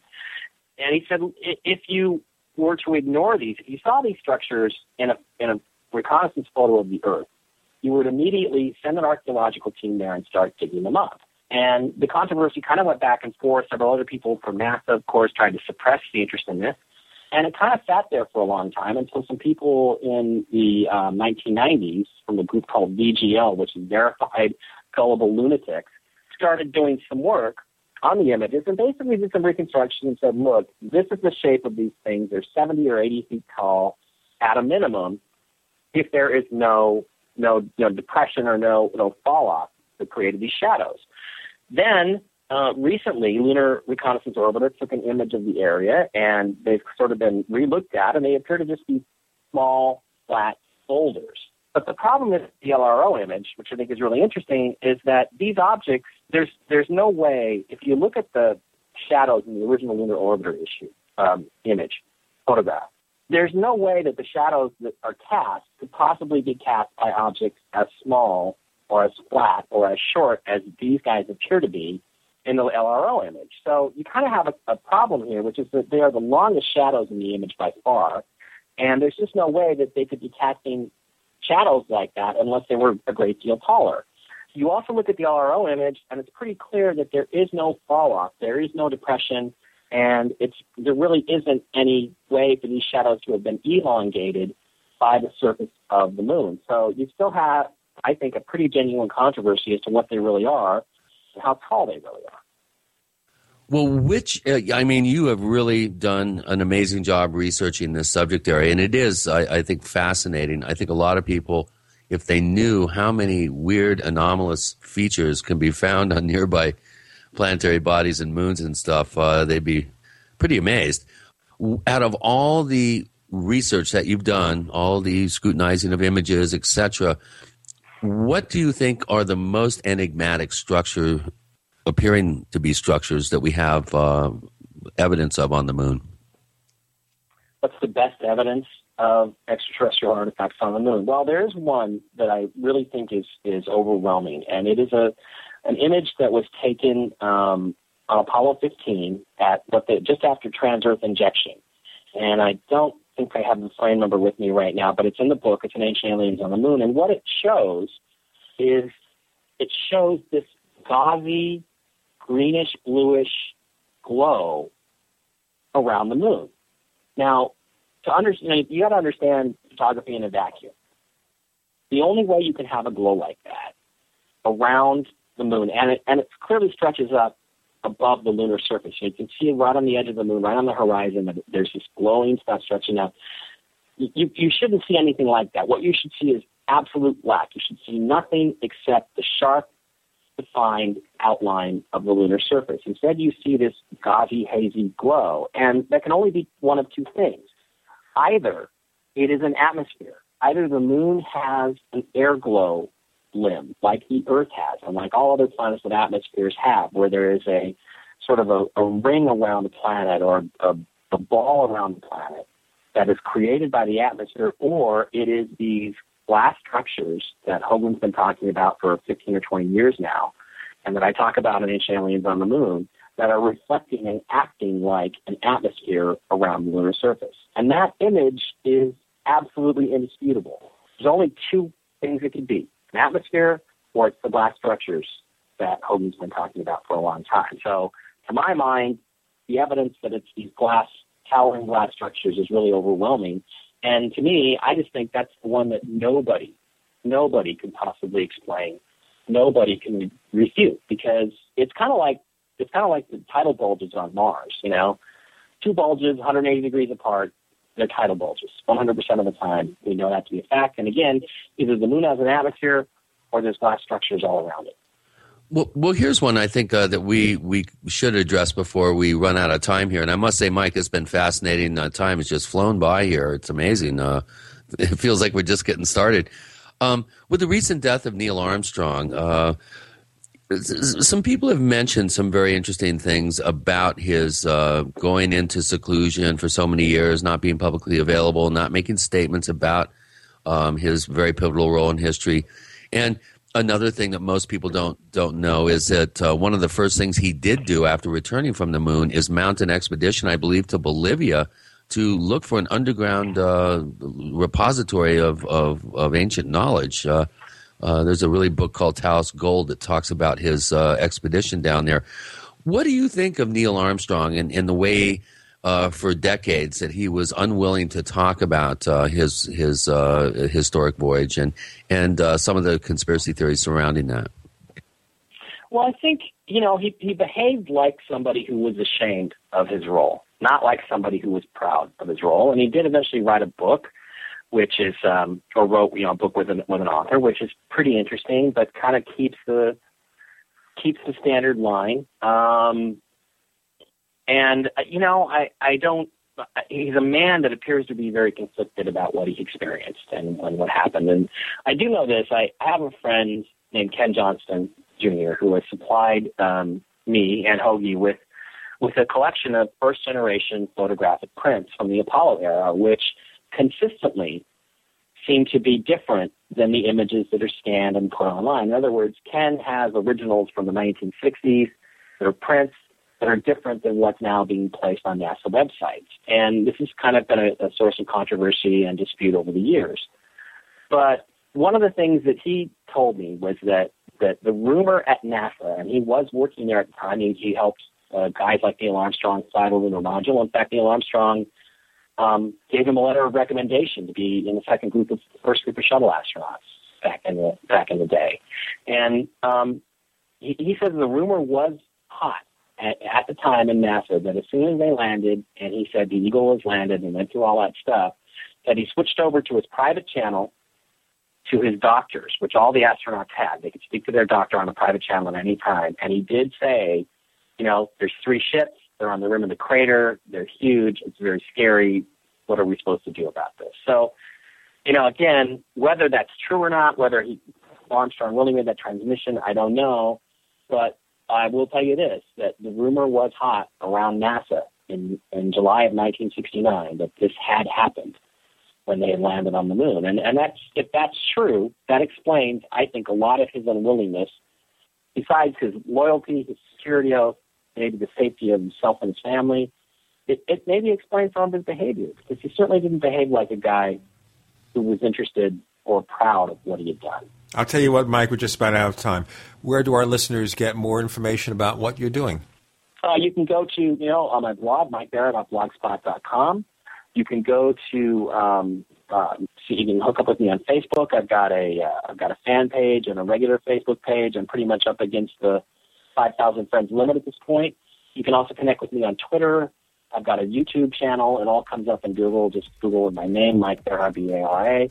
And uh, you can find the book on Adventures. Uh, go to AdventuresUnlimitedPress.com and you can get a copy of um, Ancient Aliens on the Moon. It's also available on Amazon Kindle. And it should be in stores any day now. It should be actually in stores probably this week.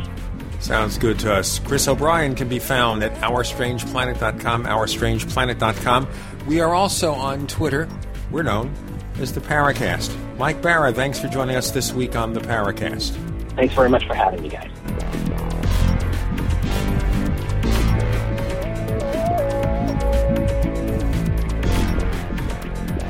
The Paracast, featuring Gene Steinberg and Christopher O'Brien, is a copyrighted presentation of Making the Impossible Incorporated. Tune in next week for a new adventure in The Paracast.